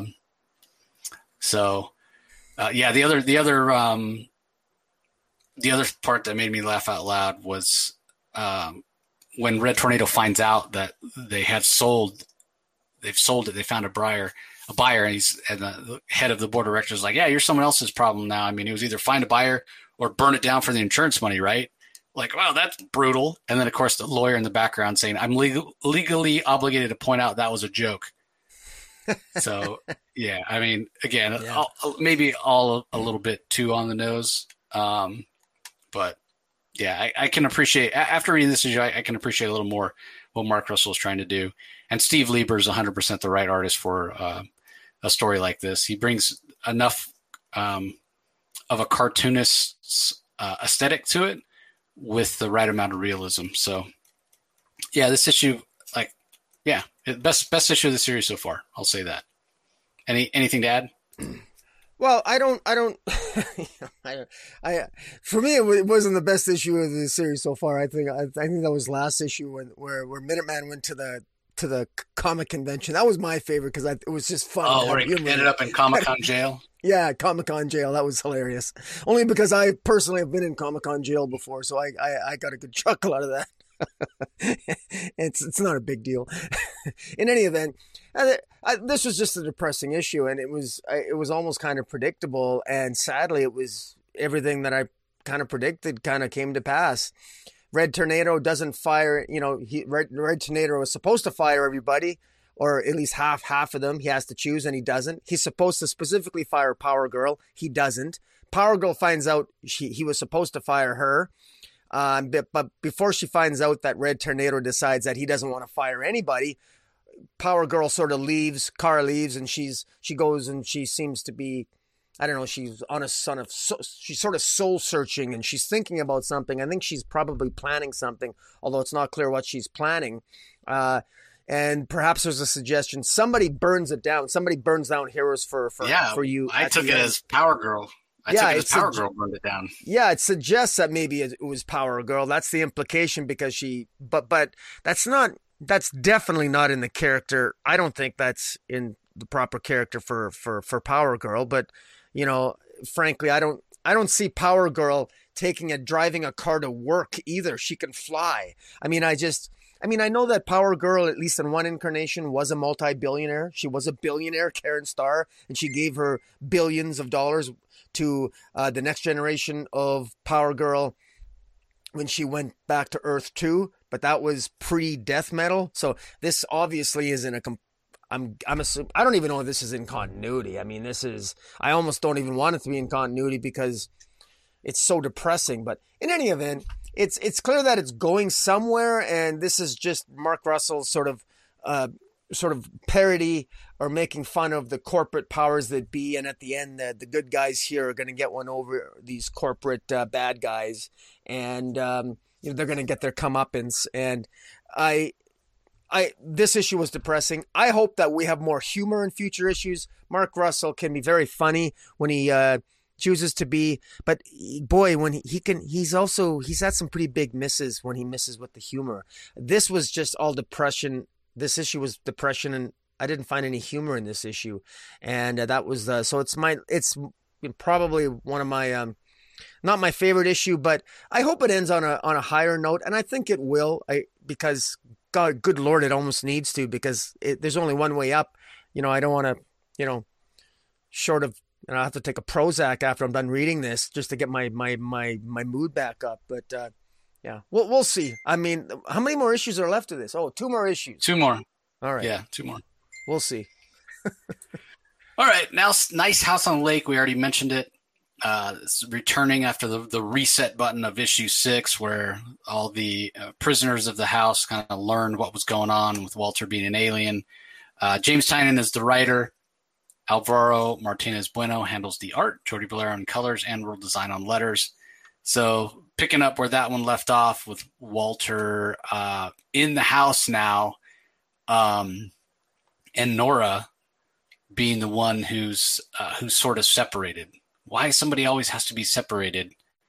I'm not really sure. I don't know. It's just, I thought it was strange, but yeah, I guess now that Reg is not the one separated and Nora is, it's a little bit of a different dynamic. And you know, Walter, in his own words, says, "Hey," he goes and talks to Nora and says, "Hey, I'm trying something different this time. It's got to work." Well, what's got to work and why? And what about the revelation that Reg had? Before Walter hit the reset button, that, you know, maybe it's not too late to save the world. Like that's kind of what I'm interested in. And I get that Tynan was building to something and then decided to swerve and hit that reset button. But in a way, it feels like it sets the story back in terms of momentum that we've had moving forward. And that's, I don't want to say it's frustrating, because it's still a very compelling read. But it does, I mean, this is a big cast. And is this really what you want to be spending real estate on? Us kind of not necessarily going over ground we've already treaded on before, but we had already taken a journey. And now, in a way, we're placed further back. And now we're going to go on a different journey. I almost wish that we had spent some of that time fleshing out these characters a little bit more, because it's such a huge cast. Like, I feel like I need to go back and reread 3 or 4 times in order to make sure I have a handle on all these different characters. So yeah. It's still a very good read, but it's a challenging read as well. What are your thoughts, Rocky? Well, the first 6 issues, we were introduced to 10 different characters who ultimately came to know that the person that they grew, one of the persons that they knew very well growing up, this Walter character, was in fact an alien, and he invited them all to this nice house on the lake for the express purpose of saving their lives while the world was destroyed. And they discovered that anything that they wanted, they could write down what they wanted, and it was brought to them. It magically appeared. Whatever they'd want, they'd write it down, and it would appear the next morning. But they, unfortunately, they were caged. They can't leave this nice house on the lake. Meanwhile, the Earth is destroyed. And it was building to a head, like you said, where it was discovered that, look, maybe there's a way that, you know, one of the people there discovered that, well, maybe there's still a way to save the Earth, because there's a group of 10, and there was a suggestion that when the 10 start not getting along, if they don't get along and they fall apart, that's when humanity is going to be destroyed. And so, you know, if you know, maybe there's a way that they can still save the planet. But before they could do that or put together a plan, Walter erased all their memories. And now Walter has a plan, and Walter wants Nora's help at the end of this issue. Well, you got to wonder, why doesn't Walter work with them? Why doesn't Walter let them all keep their memories and tell them what he needs from them Because if they, why doesn't he just be honest with them and tell them exactly what's going on? Because he can always erase their memories anyway. So I'm a little surprised by Walter's stupidity here. If he can mind wipe them at any time, why doesn't he just straight up be honest with them? And then if they don't do what he asks, then sort of mind wipe them. So I'm a little bit surprised. This was a lot of, this was almost a wasted issue to me, because all these people have had their minds wiped, except for Nora at the end, where she's kept separate from the rest of them. And so they're always, you know, they're right back to the middle of where they were in issue 3 or 4, where they're writing down what they need. I keep waiting for somebody to wish for themselves to get a tape recorder, or so that they can keep a video journal, so that when their mind's wiped, they can get a video journal and they can watch, you know, they can listen to a recording of themselves to remind themselves of what actually happened. Or maybe that's going to be a future plot point. But I'm thinking to myself, do none of these people keep a diary? What about the writer? Doesn't she check her notes? She can look at her notes, the stuff that she writes down, and in the past few days, to see that, I mean, does Walter go and remove all the previous writings that some of them have? What if some of them keep a diary? And anyways, I'm asking, I think I'm still intrigued. I'm very fascinated by this.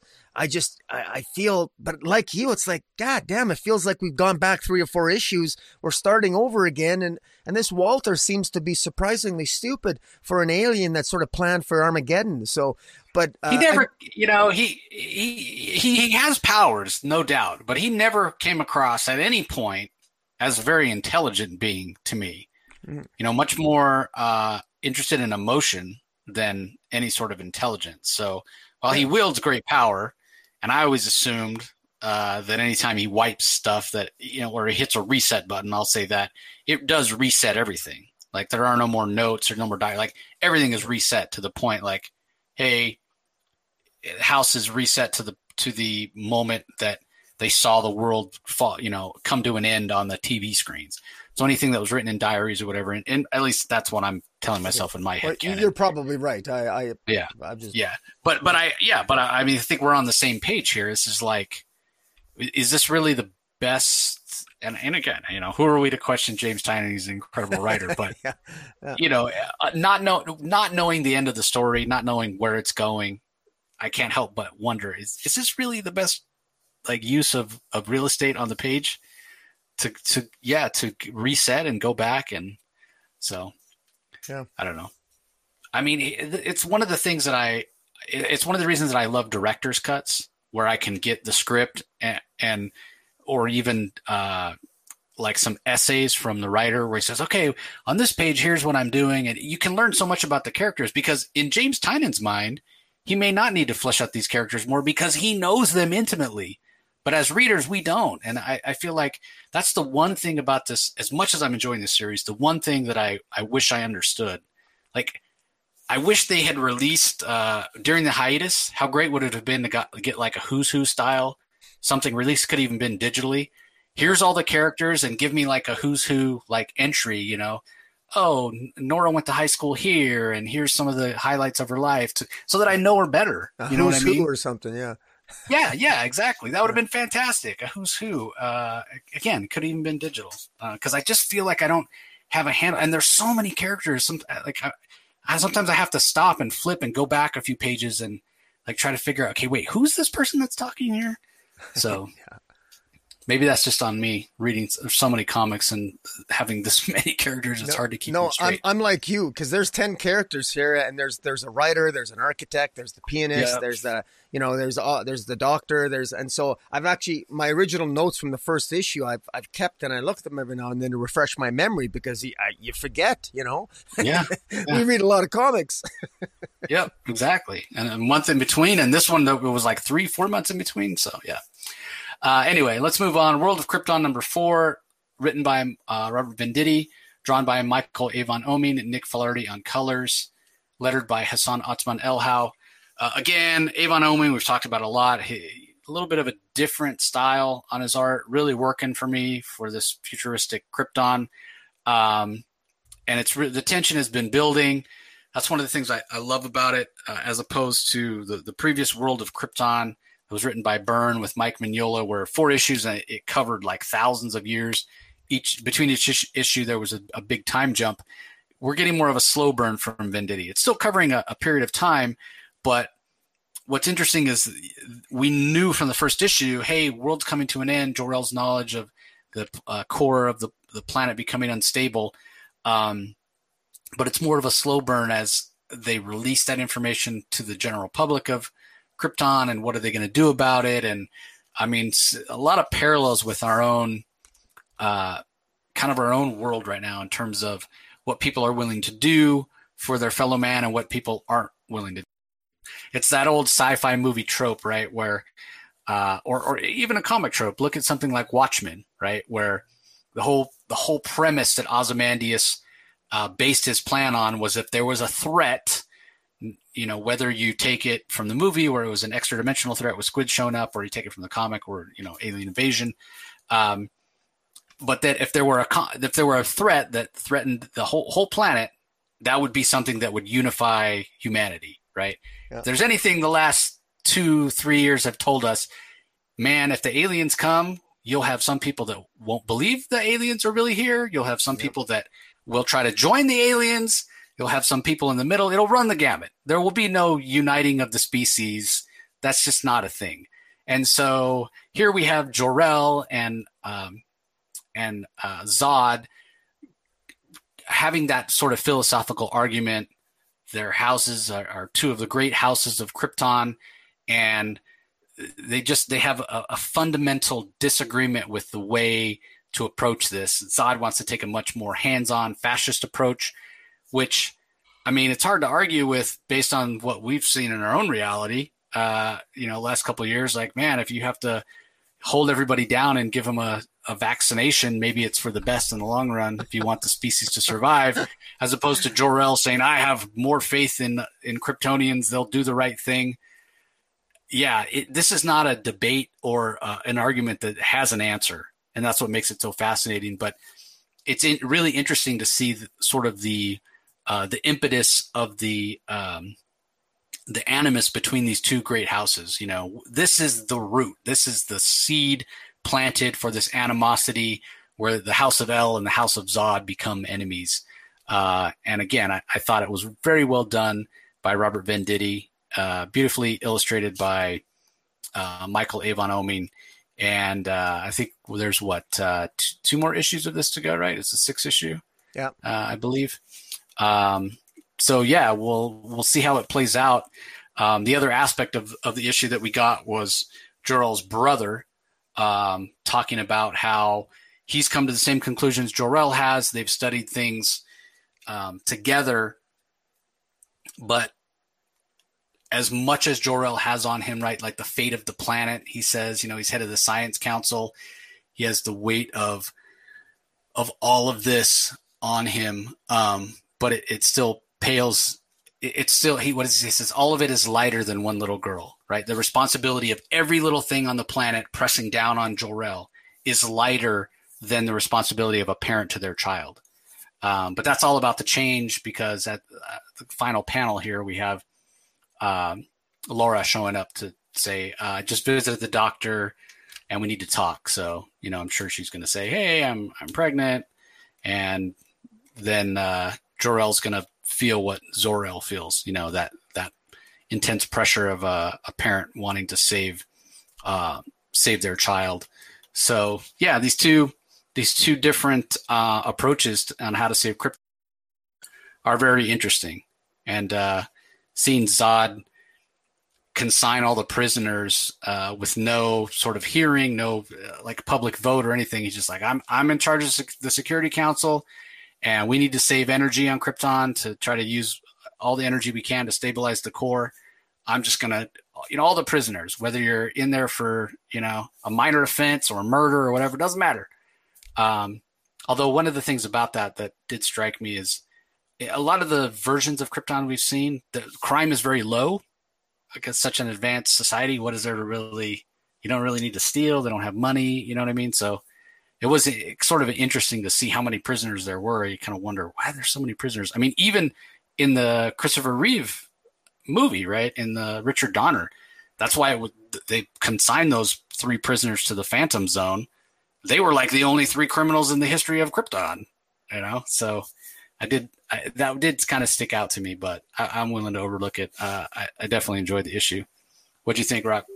Yeah, I agree. I think it's interesting. A couple of things that I think are, I believe, are new additions to the Kryptonian history is that Zor-El actually, you could argue, almost betrays Jor-El, because his brother Zor-El, Kara, Supergirl's father, wants to restart the survival zone.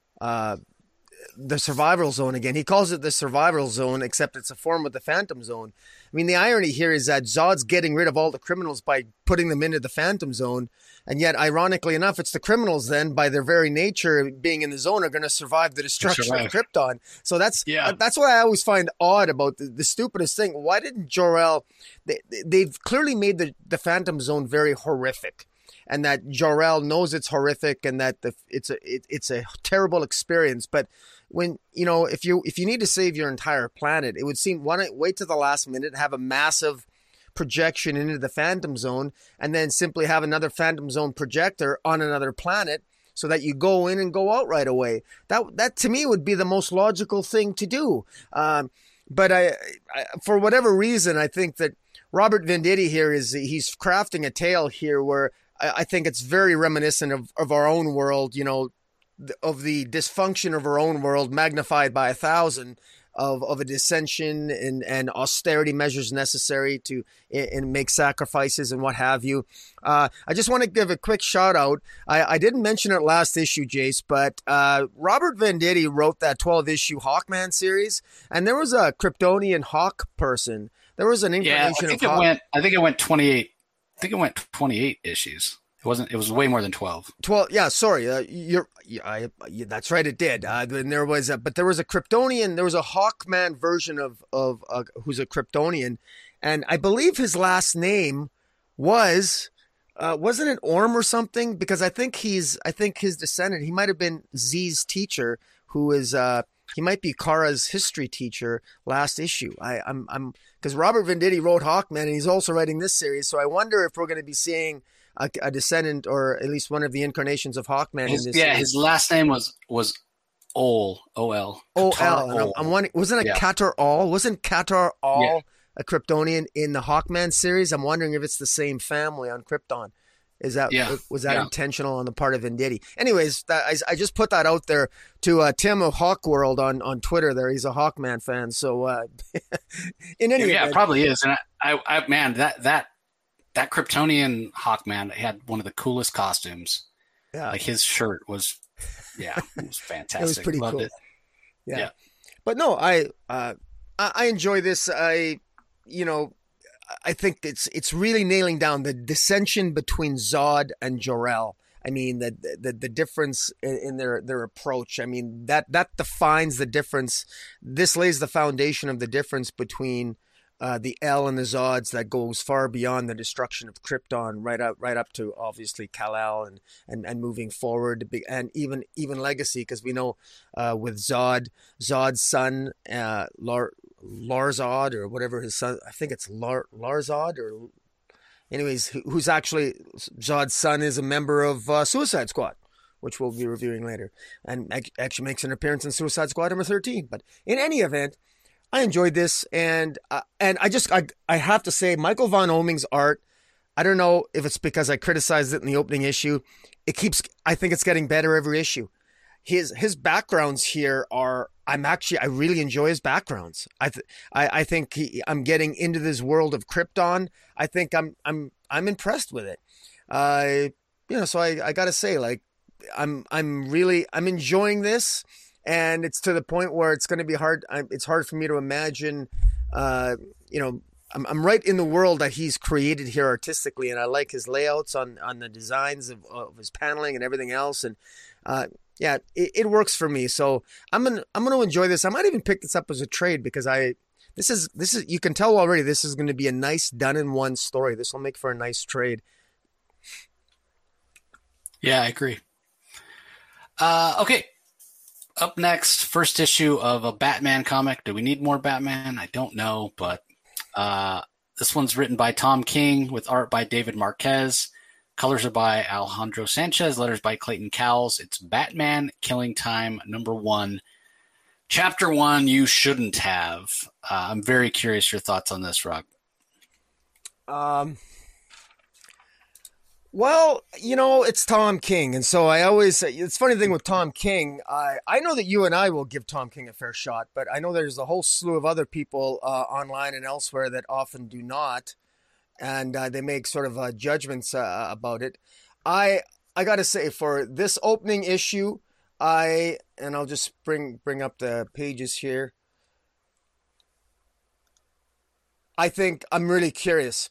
I mean, it's called, Tom King's approach to this, just so we're clear, and he said this in interviews, and it bears fruit here, is he knows he wanted to have one giant, this is a heist movie. This is like a heist, and he wanted it to be one long adrenaline rush of a series, and that's what his purpose was in doing this. And you know, so far, I mean, basically what it is, this is the Riddler, Catwoman, Killer Croc, all getting together to pull off a heist, to steal something from a bank vault, from vault number 5. And we don't know what it is they steal, but it's something massively important, and it belongs to Bruce Wayne. Or at least it's hinted that it belongs to Bruce Wayne. And Batman, right away, he knows it's something significant. And this is in the early days of Batman. So this is before Selina was in love with Bruce, or Selina was in love with Catwoman, was in love with Batman. Tom King starts this heist off where this is right from the beginning, where literally this security guard named Nippy, or pardon me, it's not his name, it's the stripper's name. But I think it's the Penguin, you know, the bank security guard is compromised because they pay him off by basically giving him a stripper for girls that he can sleep with, so that they can help pull off the bank heist. And Killer Croc goes into the bank to create the distraction. Meanwhile, they want to rip off this. They want to rip off this Mr. and Mrs. Barrington. So Selena Kyle is undercover giving tennis lessons to Mrs. Barrington. Meanwhile, the Riddler is in the office of Mr. Barrington to distract him. And meanwhile, Killer Croc is in the bank causing that distraction, and all with the goal of pulling off this big heist. Now, what exactly is it that they're stealing? We don't know. That's part of the mystery here. If there's some criticism here, or first let me give this compliment. The dialogue here is better than it. Sometimes Tom King's dialogue can lose me. His Batman, Catwoman, his dialogue is all over the place, and I just can't follow it. And there's 3 different timelines, and it's very messy. Here, I enjoy this much more. I think this is easier to follow. There's a couple scenes where there's a reference to some of the things to like a pharaoh or some. There's some references to the past here that I'm not quite following, but there's enough here to get me interested. I should also say the Penguin's involved. I forgot to mention the Penguin. So the Penguin, the Riddler, Selina, Killer Croc. These people are all working together to pull off this heist. And this is in the early days of Batman, and he's going to be chasing them down to get this thing that they stole. And it does a really good job here of enticing the readers to wondering, what in the hell did they steal? The art's fantastic. Selina and the Riddler, you know, staring at what it is they stole. It's whet my appetite. I'm really curious. A young Batman dealing with all the younger rogues early in their, probably this is, I can't remember what Tom King said in an interview, maybe you remember, but I think this is probably year 1 Batman or year 2, maybe. I'm not sure, but I think it's the year 2. He said maybe toward the end of year 2. Yeah. But, I'm in, I'm curious. I think this is easy to follow. It's whet my appetite. I'm curious as to what was stolen. And this is easy to follow. I don't think this is difficult to grasp. There's no significant misdirection. It's actually intriguing. It's easier to follow. It's fast paced.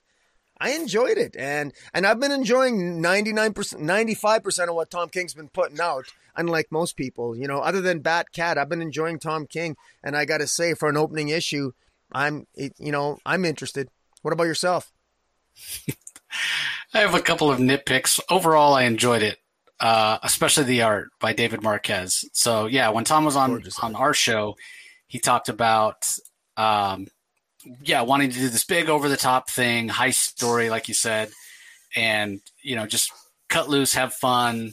He realized, in hindsight, that telling one story over 100 issues of Batman maybe wasn't the best thing to do, and he kind of regretted not being able to just cut loose and have a big popcorn, big budget movie version of a Batman story. So, he said, yeah, this is going to be straightforward. It's going to be told, one event after the other.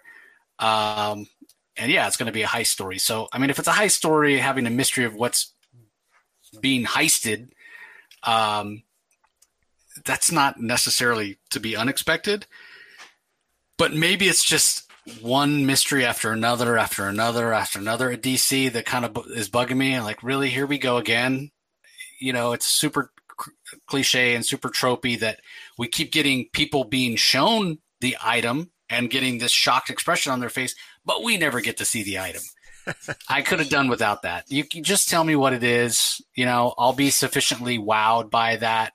I don't know that you need to keep that a mystery, but again, it's not necessarily, I won't blame Tom for this singular instance of doing that. I don't recall him ever doing that before, but it's just, again, one mystery after another. It can get kind of old after a while. The other thing is, even though Tom told me this was going to be linear, it does jump around in time, but it pays off very quickly. Like the whole first issue happens in the same day, and sometimes we'll jump back half an hour to see some events that led up to preceding events. So that's not 100%. I think Tom can't help himself. I think he's at this point in his career physically incapable of telling a story that goes directly from A to B to C to D. He'll go from like, here's A1, here's A3, here's A2, here's B1, B2, B3, here's C2, C1, C3. Like he just has to do it. It's part of his DNA. You just can't go directly in order. But it was, that being said, it was very easy to follow. There are timestamps and, it made a lot of sense. So it's a lot of fun. It's intriguing. I am obviously very curious to know what this item is. I could have done without that, like I said, though. But for me, the art was the thing that was my favorite overall. I mean, I love a good heist story, but kind of how the heist is pulled off by Riddler and Catwoman. It wasn't really complicated or intricate or what have you. So maybe more of that is coming. And I completely didn't understand the jumping back. There is one point where it jumps all the way back to 2400 BC or something. Yeah. I didn't understand that. That threw me a little bit. Yeah. That's the one thing that hasn't paid off yet. So, but I don't know, maybe whoever that woman is back in the day, maybe it's her earring that they stole or her pendant or, something to do with her. And maybe but why would Batman care, though? It's just like it seems to be, if it's in Vault 5, and my understanding is that it's something that's important to the Wayne family in Vault number 5. But that's possible. I guess we'll have to wait and see. Yeah. Okay, up next, this is probably my least favorite of the week. Arkham City, Order of the World, issue number 6. This is from writer Dan Waters. Danny is the artist, as has been throughout.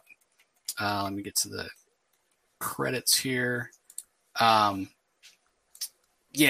one was a bit of a struggle for me. Colors by Dave Stewart. So I did you a bit of card with letters. This just wasn't for me. That's just, at the end of the day, I get that it's supposed to be moody and creepy and, psychological and horror and whatnot, but I haven't liked the art throughout. And I don't think that this art is significantly worse or different in some way aesthetically than it has been throughout the series, but maybe it's just the fact that this is issue 6, and 6 issues of this art is more than I can take, because it really constantly pulled me out of the story. It's just so messy and so the lines are so thick when there are lines. Sometimes there's not even lines. Sometimes it's just blocks of color that are supposed to indicate a character's pants, for example, or their shirt. It just didn't work for me. And then at the end of the issue, after Dr. Joy gets shot in the stomach, inexplicably protecting the Ten-Eyed Man, then it just ends. And I'm left feeling like, why did I – first of all, what did I read and why did I read it? Because it didn't – there's no payoff. At least for me, that's how it felt. There was no payoff. I didn't – yeah. This went over my head or I missed the point completely. Yeah. I'll completely take the blame for this one, but not my style of art. Didn't care for the art at all, and I don't understand the story. Don't understand the point of this. So I'll leave it at that. Yeah. Well, I wish I could. I probably could have done a deeper dive into this issue. I didn't quite grasp it either. I will give writer Dan Waters some credit here.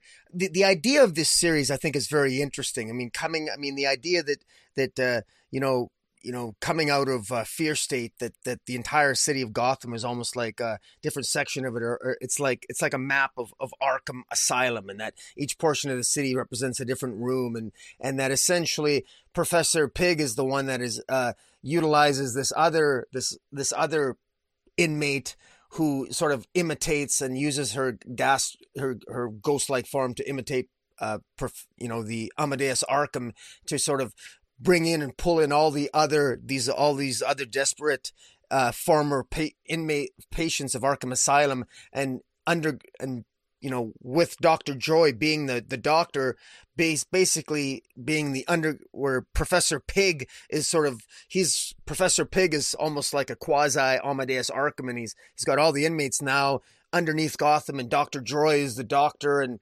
he's going to cure them all. And it's a very odd choice of Professor Pig as being, Professor Pig is usually a straight up psychopath. He kills people, and for him to somehow he's going to cure them. I didn't quite understand that.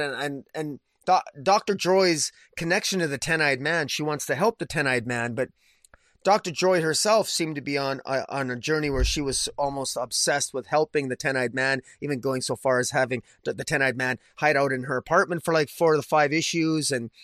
And so that was an interesting plot in terms of the relationship between the doctor and patient. That was very much, it was blurred.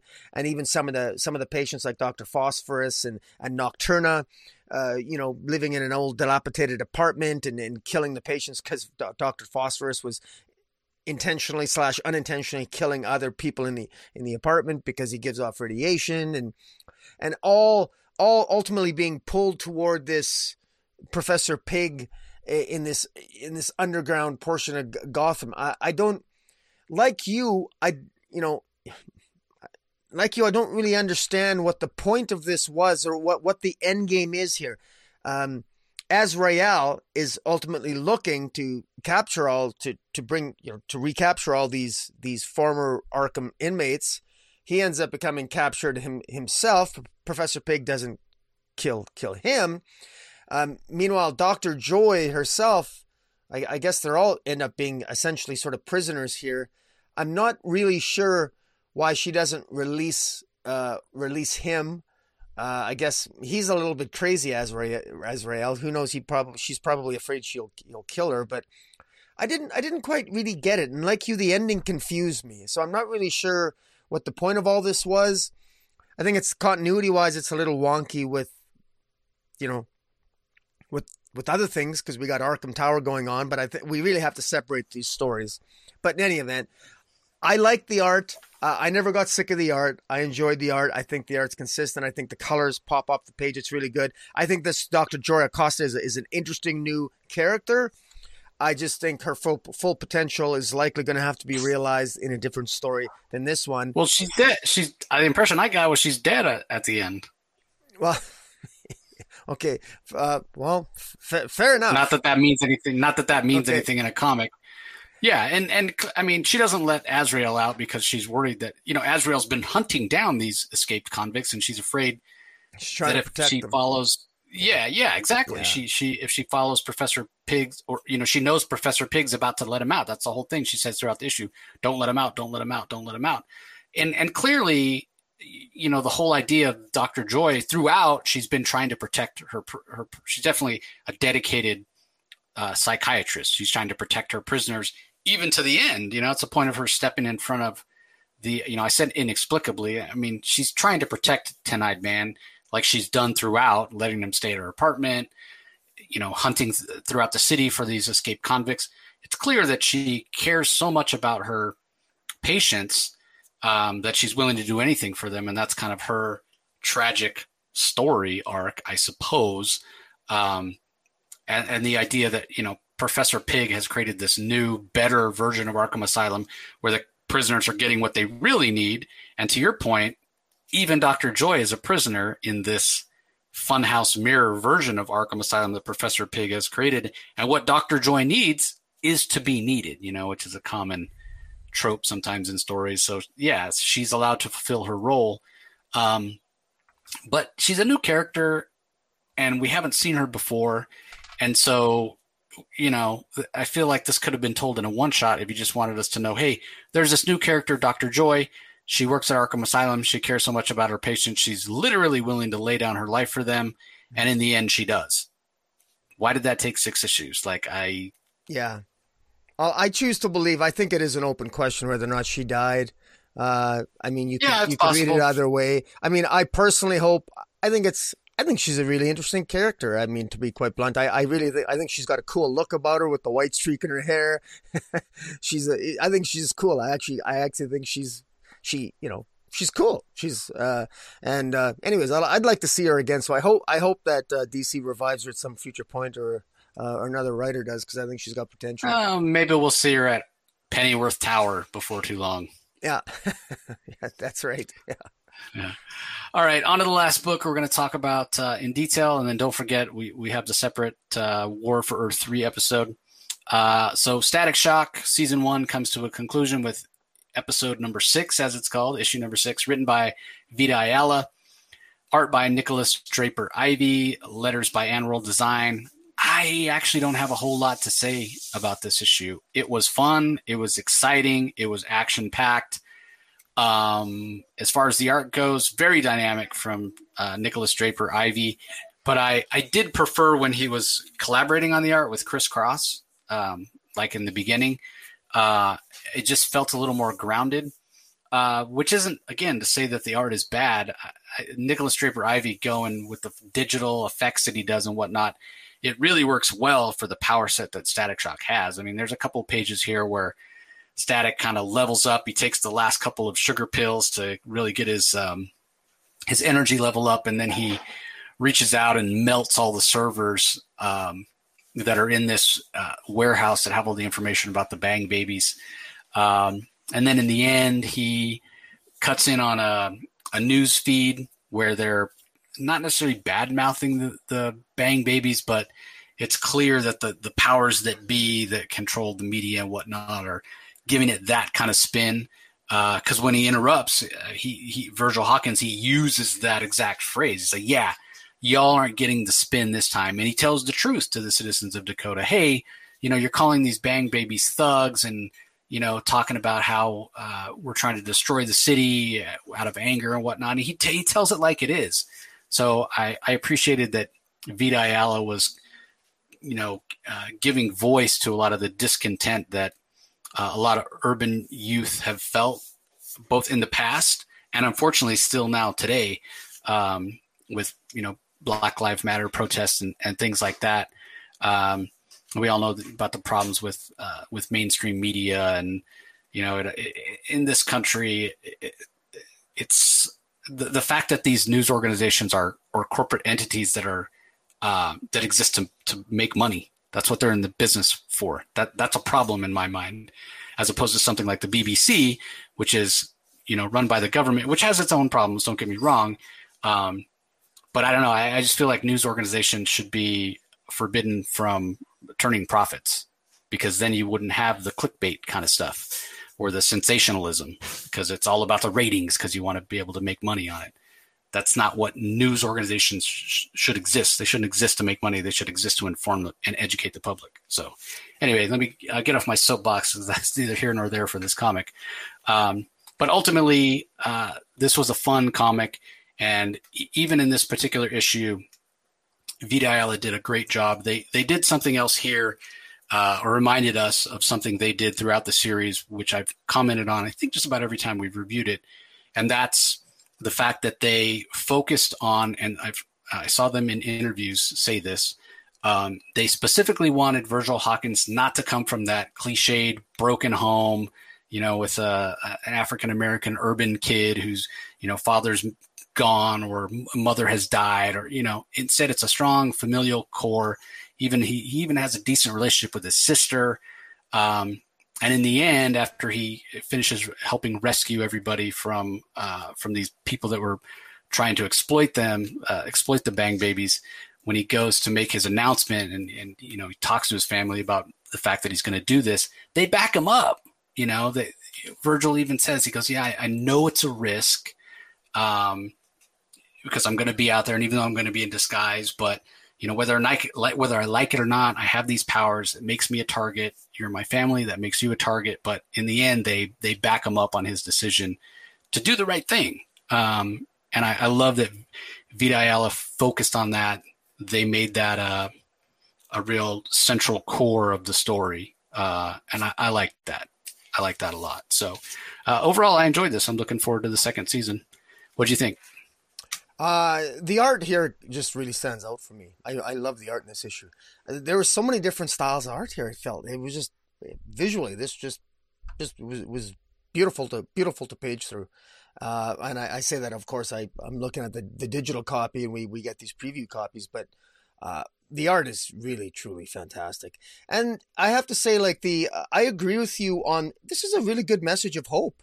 Of channeling all the youthful zanks, the youthful angst and frustration with just the powers that be and the way things are. And, you know, I think we live in the current times we live in, often the young can sometimes get a bad rap when they express themselves, civil unrest and, you know, accusations of being maybe too left or too right or fascist this or too, or whatever, Antifa that and Antifa that.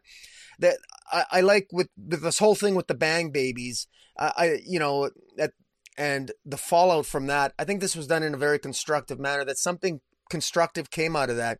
That these kids that were part of that protest that gained superpowers. That hope at the end of the day. While some of them are villains, most of them are good. And the idea of channeling, you know, taking the anger, channeling the hope, standing for something. That's a really good and powerful message, because we got to remember that in this universe of the Milestone universe, this is not in the DC mainstream DC universe. So, and in fact, we know from Icon and Rocket series that Superman did exist in this series, in this universe, but he was killed by the enemy of Icon. And in any event, I see Static in many ways being like that symbol of hope that maybe Superman was the stand-in for that. You can argue that it's Icon and Rocket maybe or Hardware. But I like Static. Static to me is sort of like the younger, he's like the young Miles Morales or the young Peter Parker, whatever you want to say, because he's right in that wheelhouse. He's a high school student. He's right at that period of change in his life. And, you know, I enjoyed this. I really like these 6 issues it's a good done in one story, you know, not done in one, but I mean, it was 6 issues, but it was a nice story arc and it covers a lot of ground. We even had Hardware make an appearance.